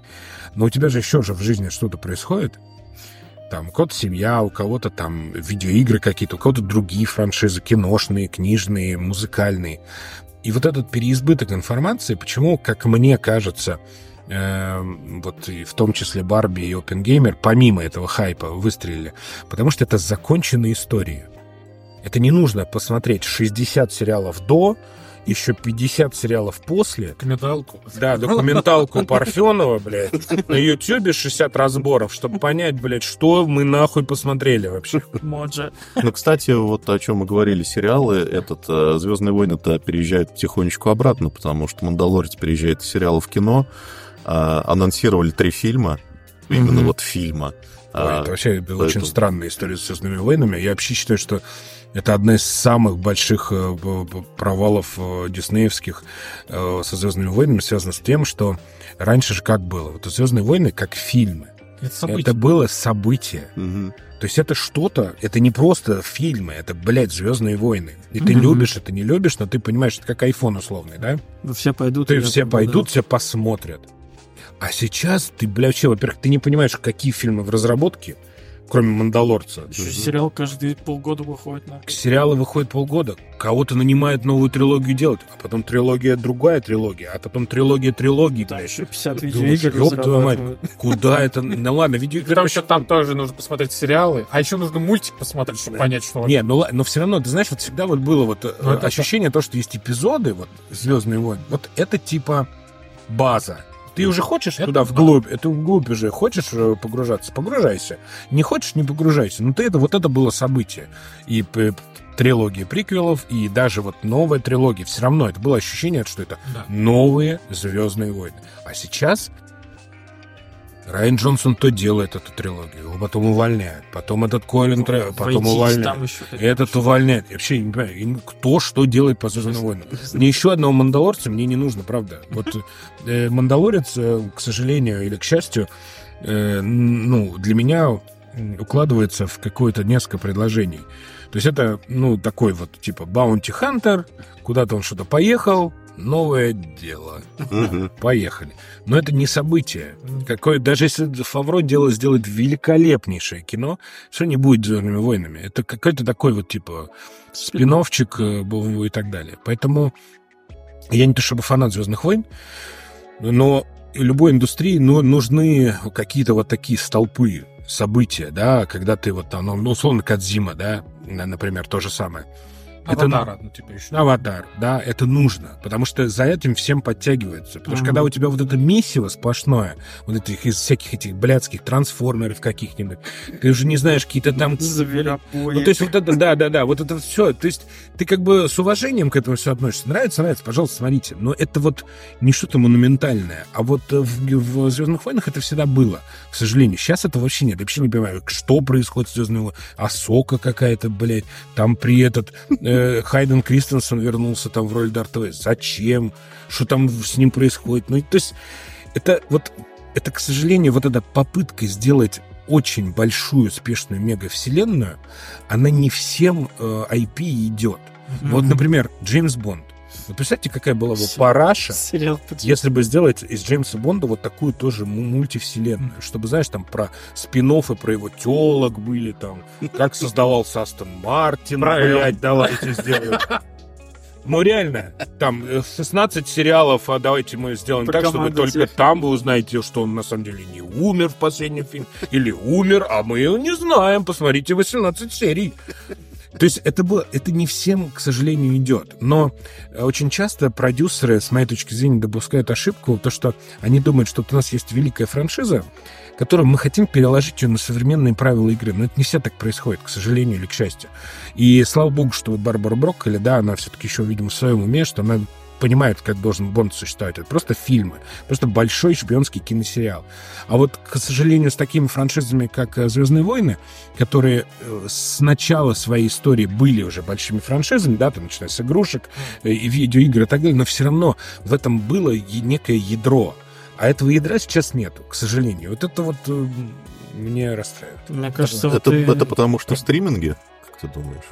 Ну, потому что тебе нужно чем-то накачивать постоянно твой стриминг, и у тебя есть «Звездные войны». Ты просто ну, сказал, возможно. что не всем идет, а мне кажется, никому, типа, сейчас не идет. Вот что не возьми франшизу вот крупную, у которой есть еще и сериалы в ней же, и там мультики, и игры, и все, они все... Годзилла бы, против типа, Кинг-Конга. Они как будто все каким-то говном стали. Ну, я не хочу сказать говно, но как-то вот реально устаешь прям.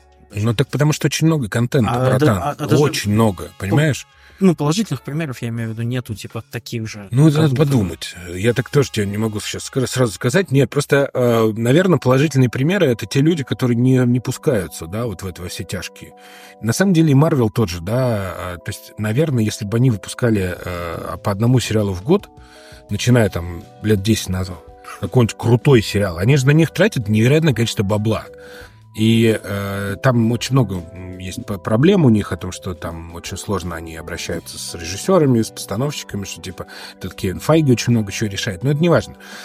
Э, но если бы они это что-то делали тоже событием, они вот это вот, а мы еще вот это сделаем, а вы еще вот это, а, а вот это хотите, а вот, а, а. И просто в какой-то момент и вроде как и герои закончились интересные, но это тоже проблема. А я говорю к чему? Я говорю к тому, что, наверное, те люди, которые все-таки э, э, не распаляются, а оставляют вот там аватар, например, да, условный, хотя игра вышла, да, но это все равно как бы такой Еще подспудный пять проект. частей на подходе там. Ну, неважно там, пока Джеймс Кэмерон, дай бог ему здоровья, пусть снимает. Хороший. Как он сказал вчера, что я, говорит, больше может ничего не снимать, кроме аватара в своей жизни. Это грустно звучит, с одной стороны. Мне, мне кажется, еще парочку подводных снимет, он прям любит, конечно. Ну, нет, я к тому, что... Э, к чему-то, да, ты спрашивал. Э, да, что Конечно, нужно, да, контент, конечно. Стриминг — это э, очень важная статья дохода.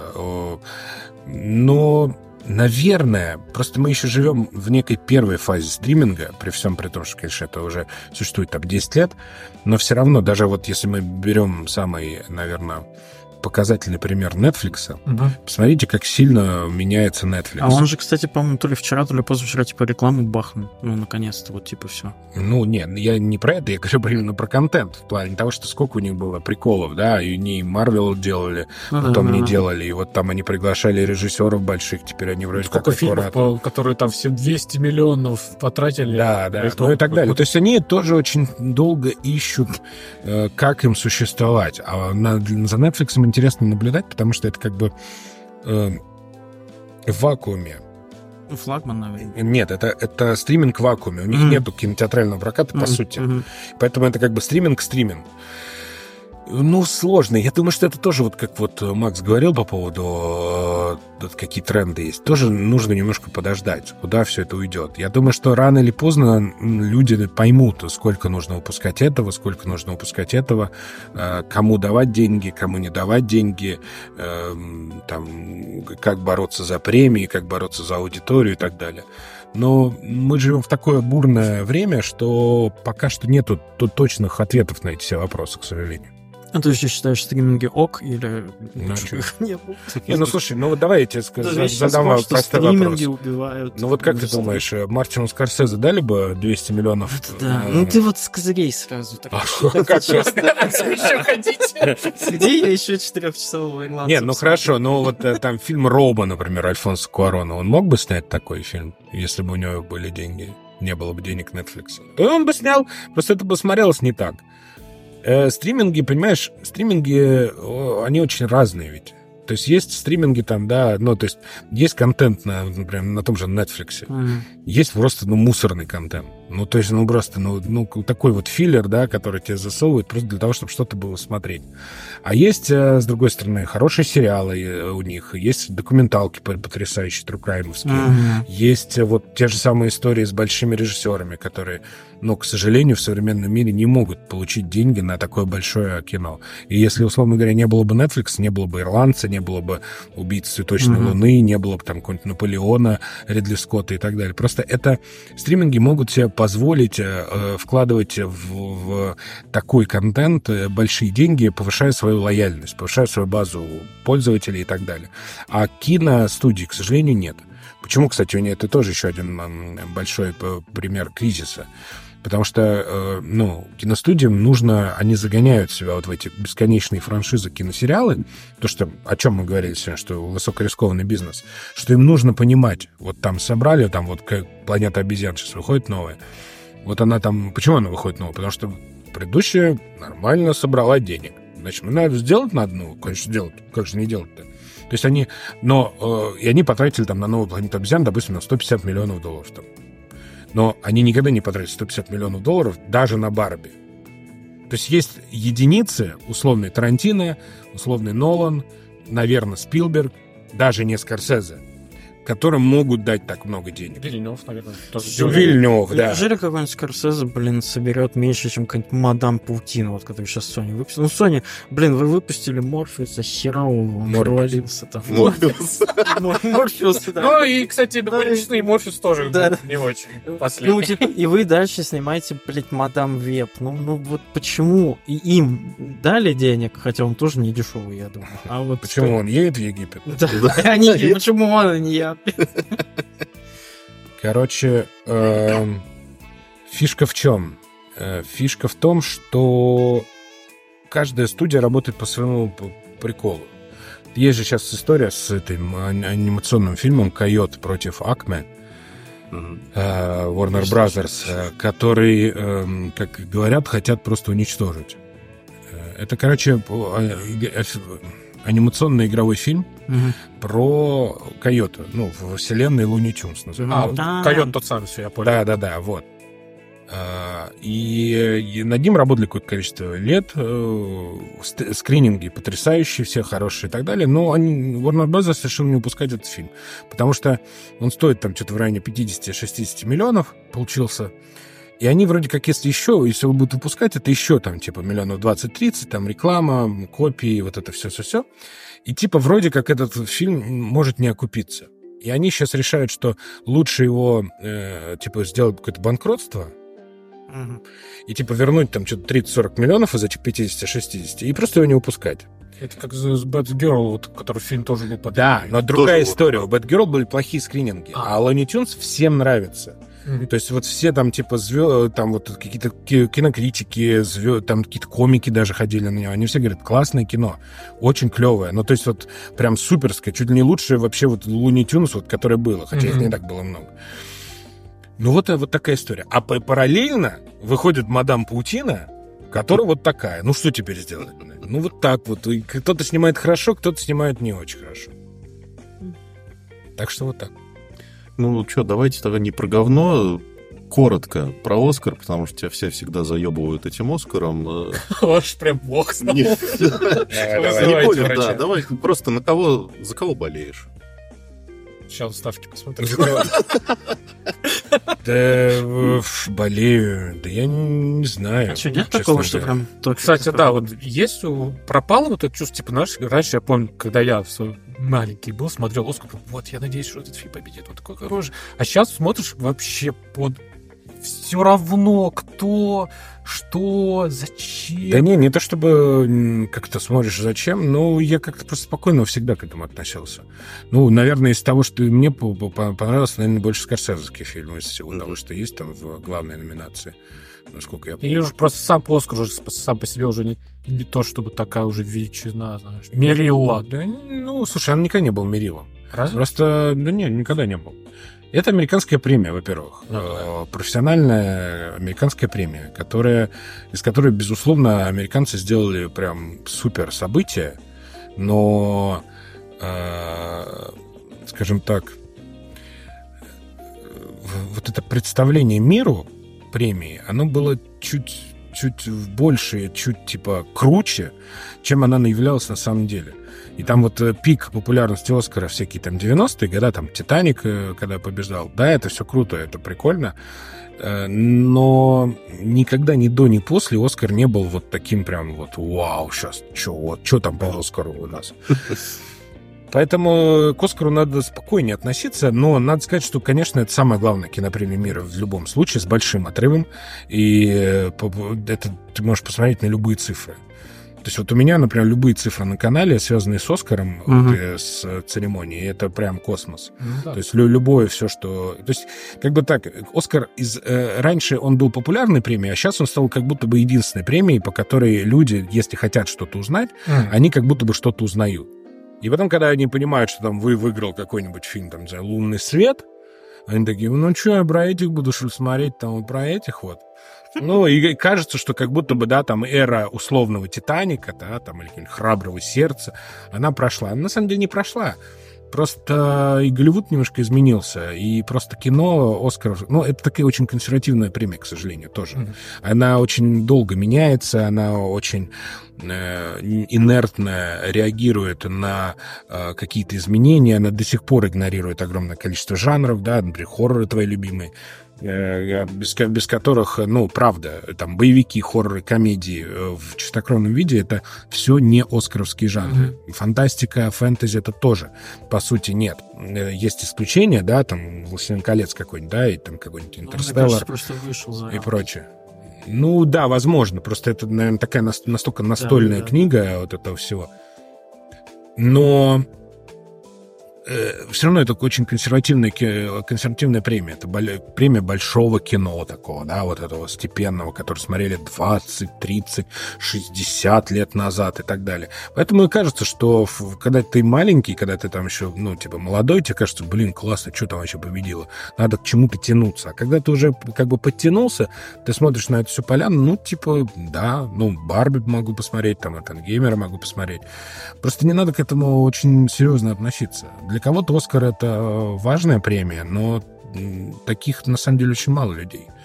Просто это единственная премия, которая, наверное, интересна кому-то, э, кто не э, целенаправленно не э, следит за кино.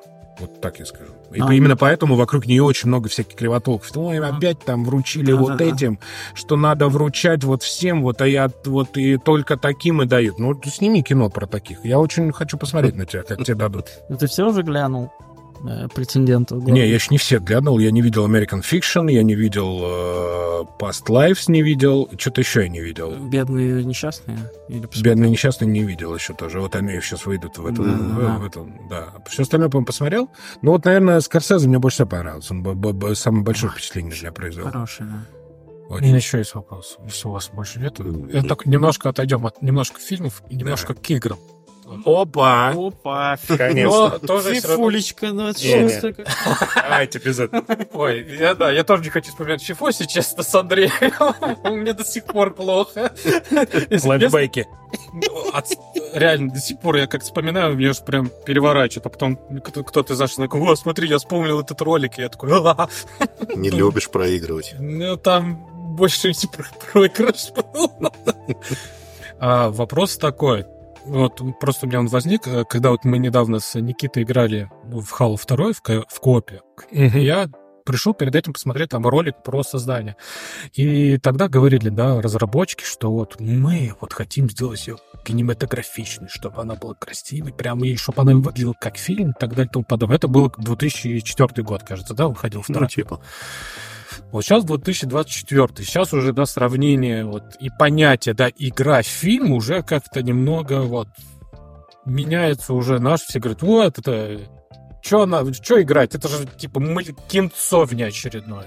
Вейк второй какой-нибудь, да, который... Вейк второй, там, Last of Us, там, ну, куча примеров, да, всех таких, особенно у Sony, да, там, God of War и так далее.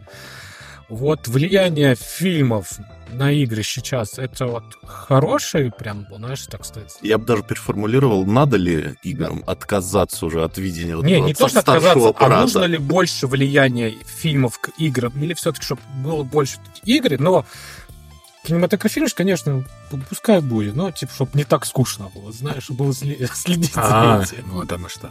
Ну, смотри, э, почему видеоигры там в нулевых э, очень сильно ориентировались на кино? Потому что графика семимильными шагами развивалась, и был некий ориентир. Как сделать, э, типа, вот куда играм стремиться, чтобы было круто. Да. И это, типа, кино самый простой ориентир, чтобы была такая же графика, чтобы mm. было не отличить там датка и кинокартинки и так далее. Именно поэтому все туда и стреляли. Был некий такой пиар-булшит всегда, э, очень важный, да, что мы вот там, вот у нас синематик ролики, вот эти все, у нас вот это ощущение того, что вот как в кино поставлены там сценки. И в какой-то момент э, просто игры догнали кино по визуалу, и сейчас э, как будто бы это не нужно уже на кино ориентироваться, да вообще никогда не, не надо было, потому что игры по своей структуре это вообще не кино ни разу. Да. Это сериалы, может быть, и то с большим э, э, таким, скажем, оговорочками разными, но не кино вообще ни разу. И э, в какой-то момент, когда визуал догнал э, э, визуал в кино, стало понятно, что эти люди, которые так очень сильно хотели быть похожими на кино, вообще не понимают ничего в кино. Потому что все, вот как только графика стала крутой, ты сразу начинаешь понимать, кто понимает в кино, кто понимает, как сделать там хотя бы обычную вот э, там какую-то внутриигровую сцену. И кто в этом кино вообще ничего не понимает. Поэтому, ну, тут, надо сказать, э, для меня был всегда понятный и простой простой момент в том, что не надо этим соединять. В играх есть э, прекрасные моменты. Ты никогда не заменишь э, интерактивность, да, какой-то геймплей в играх. Если мы берем синематик игры, uh-huh. даже мы сейчас не берем там Марио, Зельды и так далее, все это.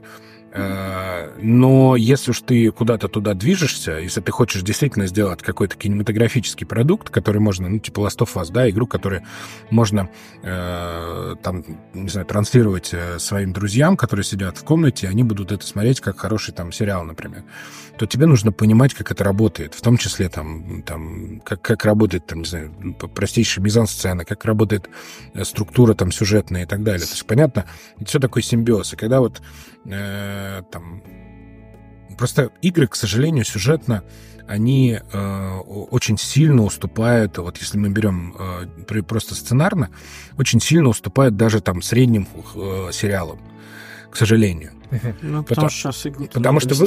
на ну, не, ну потому что в играх нужна интерактивность. Интерактивность очень много чего заменяет, да, то есть у тебя вот этот эмоциональный фон в играх у тебя может быть э, достигнут просто какими-то э, геймплейными механиками. Uh-huh. А, и поэтому э, как бы сюжетно они могут где-то что-то проседать, где-то не работать так, как это. А в кино же так ты не можешь ничего сделать. У тебя все построено, или там в сериалах, у тебя все построено на нарративе, у тебя все построено на сценарии. Вот. И э, поэтому, я не знаю, кино это кино, сериалы это сериалы, игры это игры. И, но я могу сказать, что э, те люди, которые умеют э, и понимают, как э, э, игру сделать ближе к аудитории сериалов и кино, а их таких э, очень мало людей, это там Rockstar, это Naughty Dog и там условный Кадзима, например. Mm-hmm. И, и там кто-то еще, но в очень редкие случаи, то это, конечно, нужно поощрять.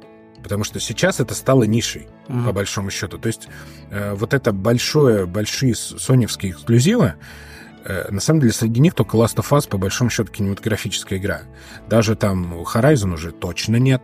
Да. э, God of War, ну, с натяжкой, mm-hmm. мягко говоря. А остальные что там?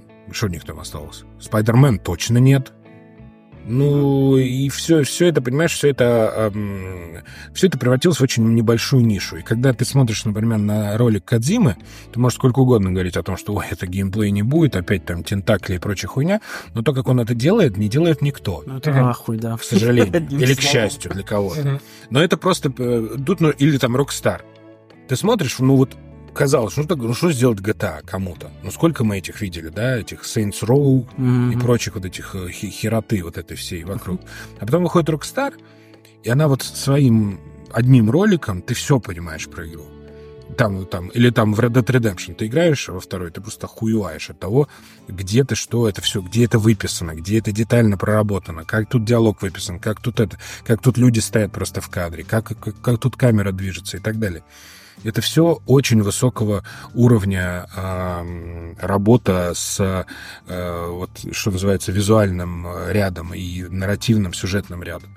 Но, опять же, закрывая всю эту тему, сейчас это, ну, единицы. И мне кажется, что нужно это ценить. Потому что как будто бы добравшись до э, всех возможностей, которые сейчас есть у тебя, нейросети, mm-hmm. любые шейдеры, пиксели, там сколько угодно, что ты можешь делать это, как будто бы вот, вот, вот это ощущение того, что а я вот еще вот это хочу, это оно как-то пропало. У тебя все как-то работает там. Ну, вот, уже не удивляет практически, да. да. да. Ну, Ubisoft условный, да, э, карикатурный. Ты берешь просто, знаешь, как нейросетями, клепаешь игры, одна с другой. Просто mm-hmm. меняешь эпохи, декорации, вот у тебя одна плюс-минус игра идет. Ну, все, пожалуйста. Есть и на это спрос тоже, но спасибо без меня. Давай немножко про то, чем ты сейчас занимаешься вообще. Кроме канала, кроме ютубчика. Семьей. На чем? На чем?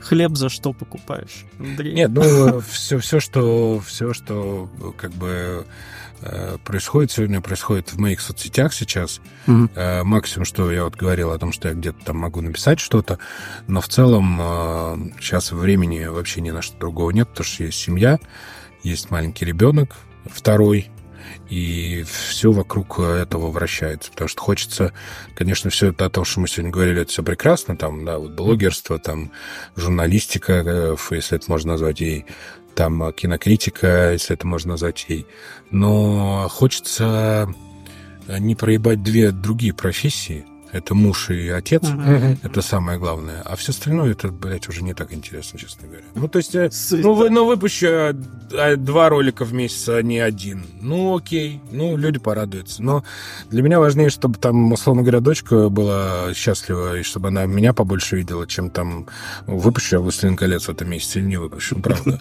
Тем более дочка в комменты не придет. Да, да, да, пока Вот ради этого. Пока еще. И вот ради этого я, папа, тебя терпела.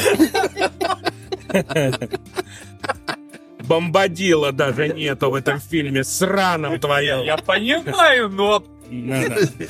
Можно было про что-то нормальное, блядь, снять. Маша и Медведь, например, как снимался. Смешарики эти блядские. Обзор лора синего где, трактора. Где, где, блядь, разбор нахуй синего трактора, ёбаный А? С музыкантом, блядь. С консерватории, блядь. Как построен нахуй? По полям, по полям. Ну-ка быстро, блядь, папа, ёпта. На 40 минут залобал ролик. Ну да. Ой. Ладно, давай так. Сто лет в этом году отмечает я. Том Бомбадил и Мосфильм.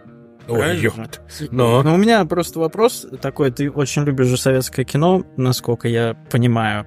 А, назови какие-нибудь, давай, типа, топ какой-нибудь, сколько угодно, вспомнишь, э, каких-нибудь не самых популярных, очевидных советских фильмов. Все там знают Василия Ивановича, что это все великое кино, там, не знаю, Василий Иванович.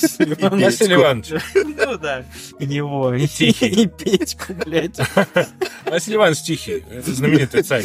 Да. Франшиза. Это самое да, советское. Какие-нибудь, может, э, скрытые алмазы, которые не так э, на слуху Ценятся. еще массовой аудитории, какие-нибудь прям, которые душу рвут. Прям, что посмотреть вот Блин, из, из классики. того, что я прям очень люблю, я вот сейчас не буду выпендриваться и говорить, я очень люблю фильм «Москва слезам не верит». Mm-hmm. Это понятно, это супер классика, но я его очень люблю.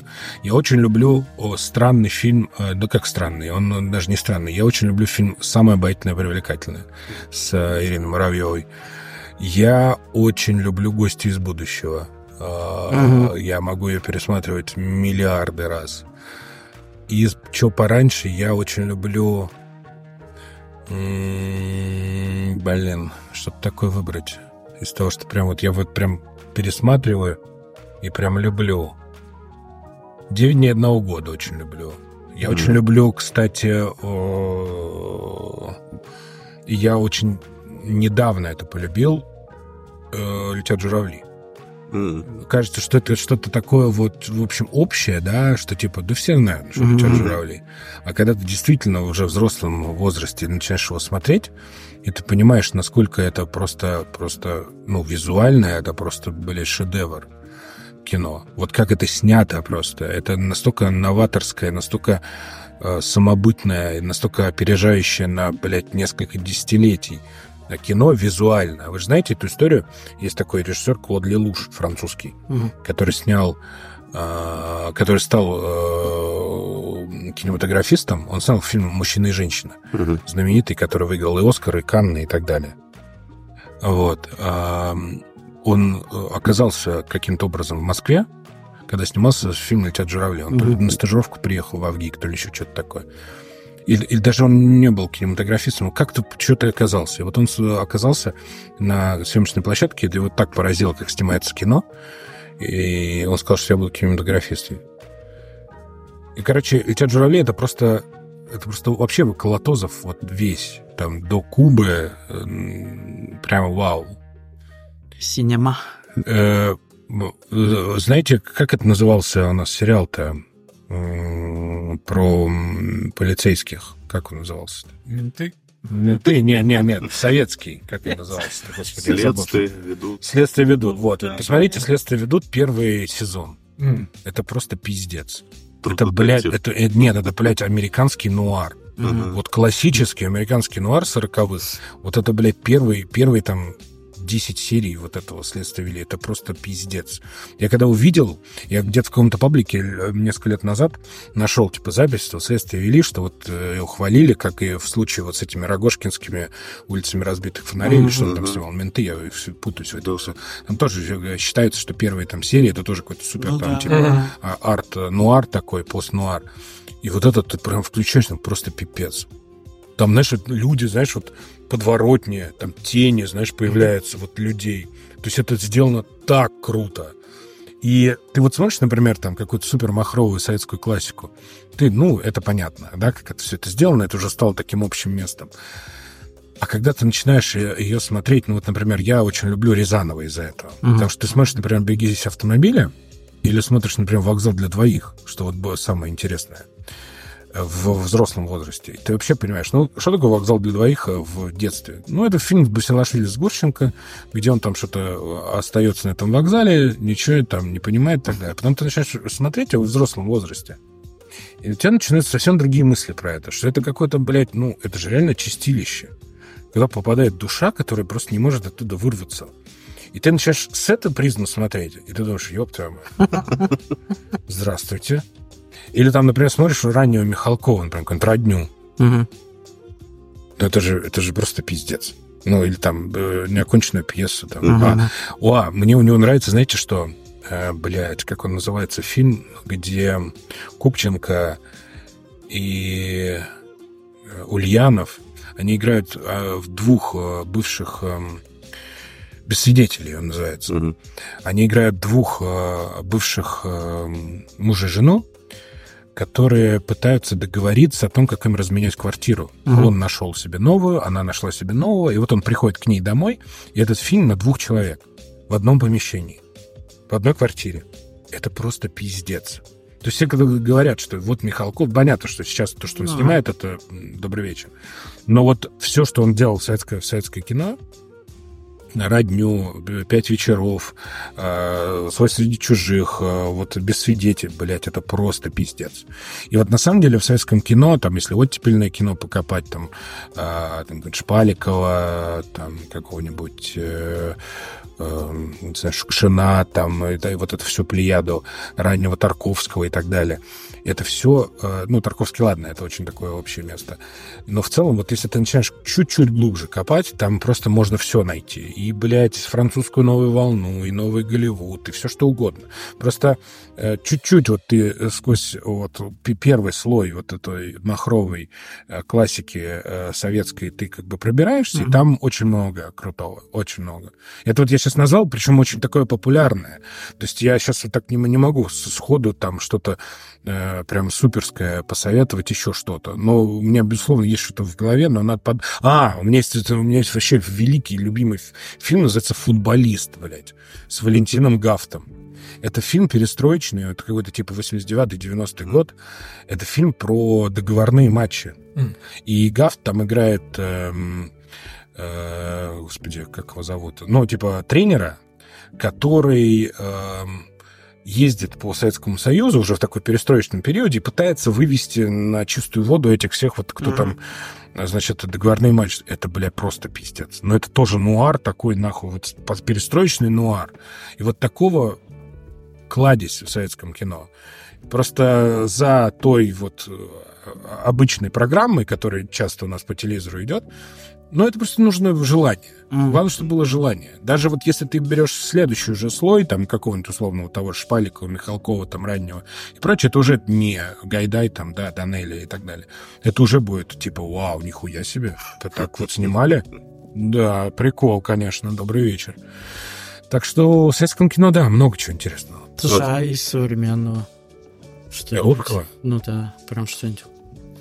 Как он, блин, назывался этот фильм? Я его даже включал в 2022 году, типа в топ-10, блин, я забыл.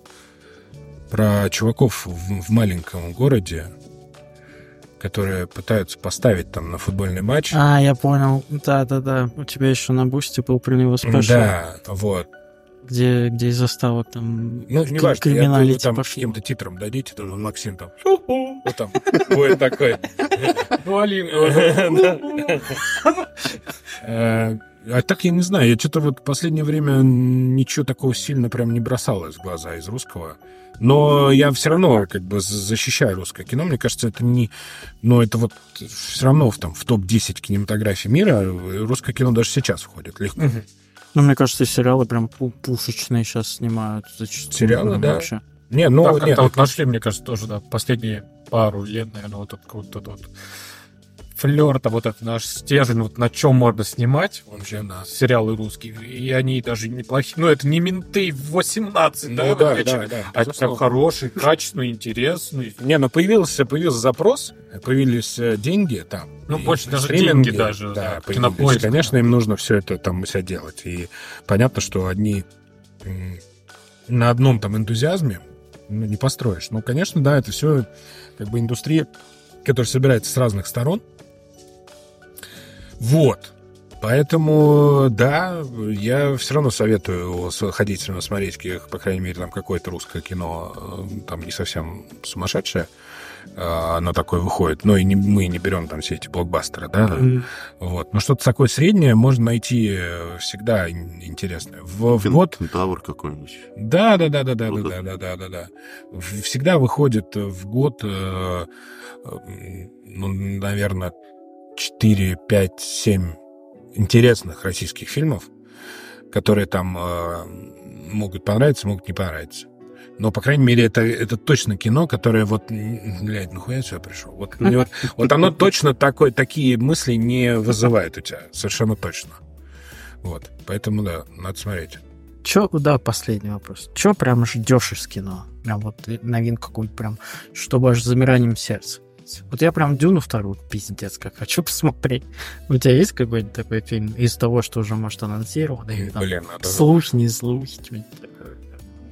Гай Ричи выходит. Я все, я, ты знаешь, вот, год у, меня есть, у меня есть несколько да. любимых режиссеров, э, каждый фильм, которых я жду.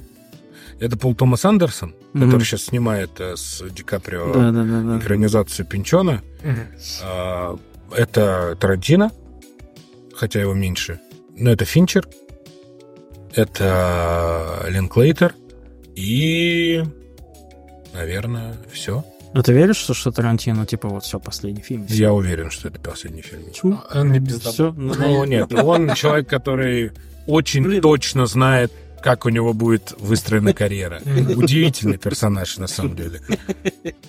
То есть вот э, Тарантино все там считают, вот, жестокость, там, диалоги, но на самом деле это же уникальная фигура, как он точно знает, как он точно знал всегда, э, как у него сложится карьера, и как вообще вот он будет себя дальше вести в, там, в той или иной ситуации в своей жизни. Это ну, это удивительный персонаж. То есть все, знаешь, вот все-таки киноиндустрия это вот типа бизнес, там вот надо вертеться, надо mm-hmm. что-то где-то доказывать. А вот он как будто вот с самого начала знал, что вот все будет хорошо у него. И несмотря там на всякие там разные приемы там его фильмов, и не все они там окупались и так далее, но все равно есть какое-то вот ощущение, что вот он прям, вот, ну, не мог он по-другому прожить свою жизнь. Вот вообще никак. И мне кажется, что десятый фильм, я думаю, что это все будет. Я думаю, что он снимет какой-нибудь сериал потом, а. он сним, напишет еще вот книжку, начал новую писать, сейчас он говорит. Уверен, что это будет его последний фильм. Тем более, что Напи... как будто бы он уже все сказал.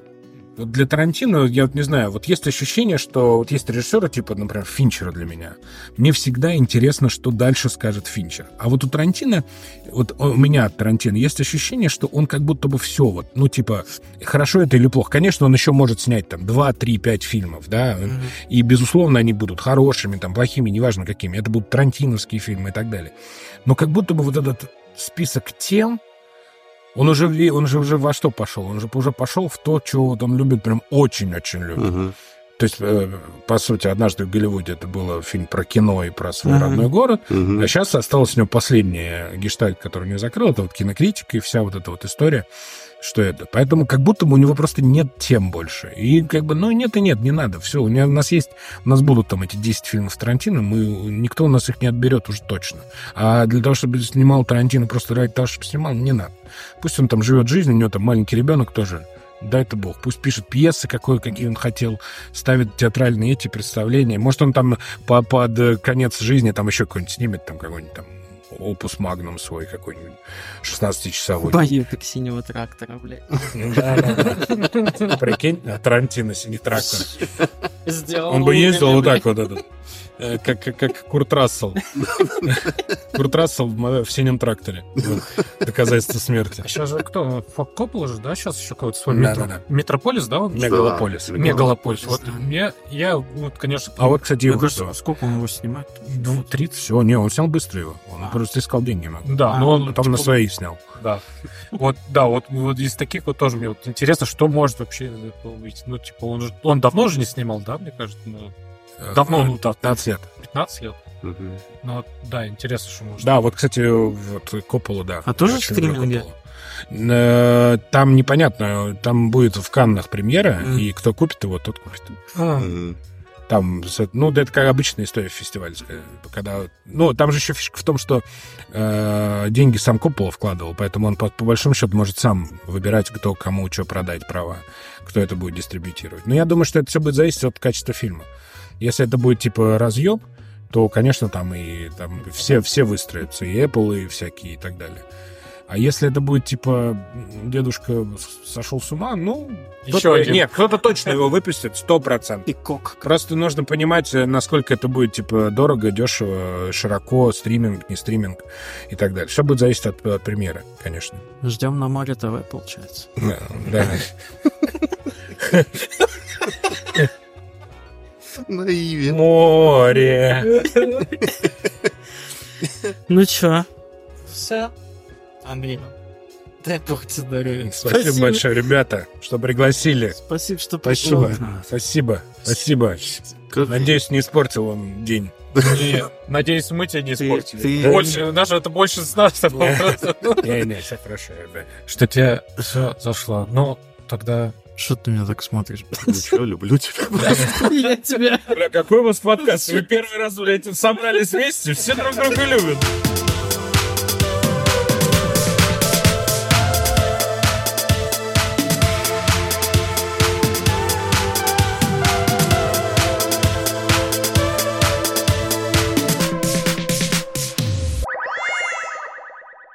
Да, на послесловие небольшое для наших уважаемых любимых слушателей. Информация важна. Мы уходим на перерыв. Где-нибудь на пару недельчик. Да, на пару недельчик отдохнете от нас, я думаю. Вот. Ну, в это время можете подписаться на Бусти Андрея, послушать все его подкастики, пока будете по нам скучать. И ролики посмотреть все. И ролики все посмотреть, и денег ему просто так может прислать. Э, что-нибудь уже сделайте. Всех любим. Со своей жизнью. Спасибо вам большое. Пока.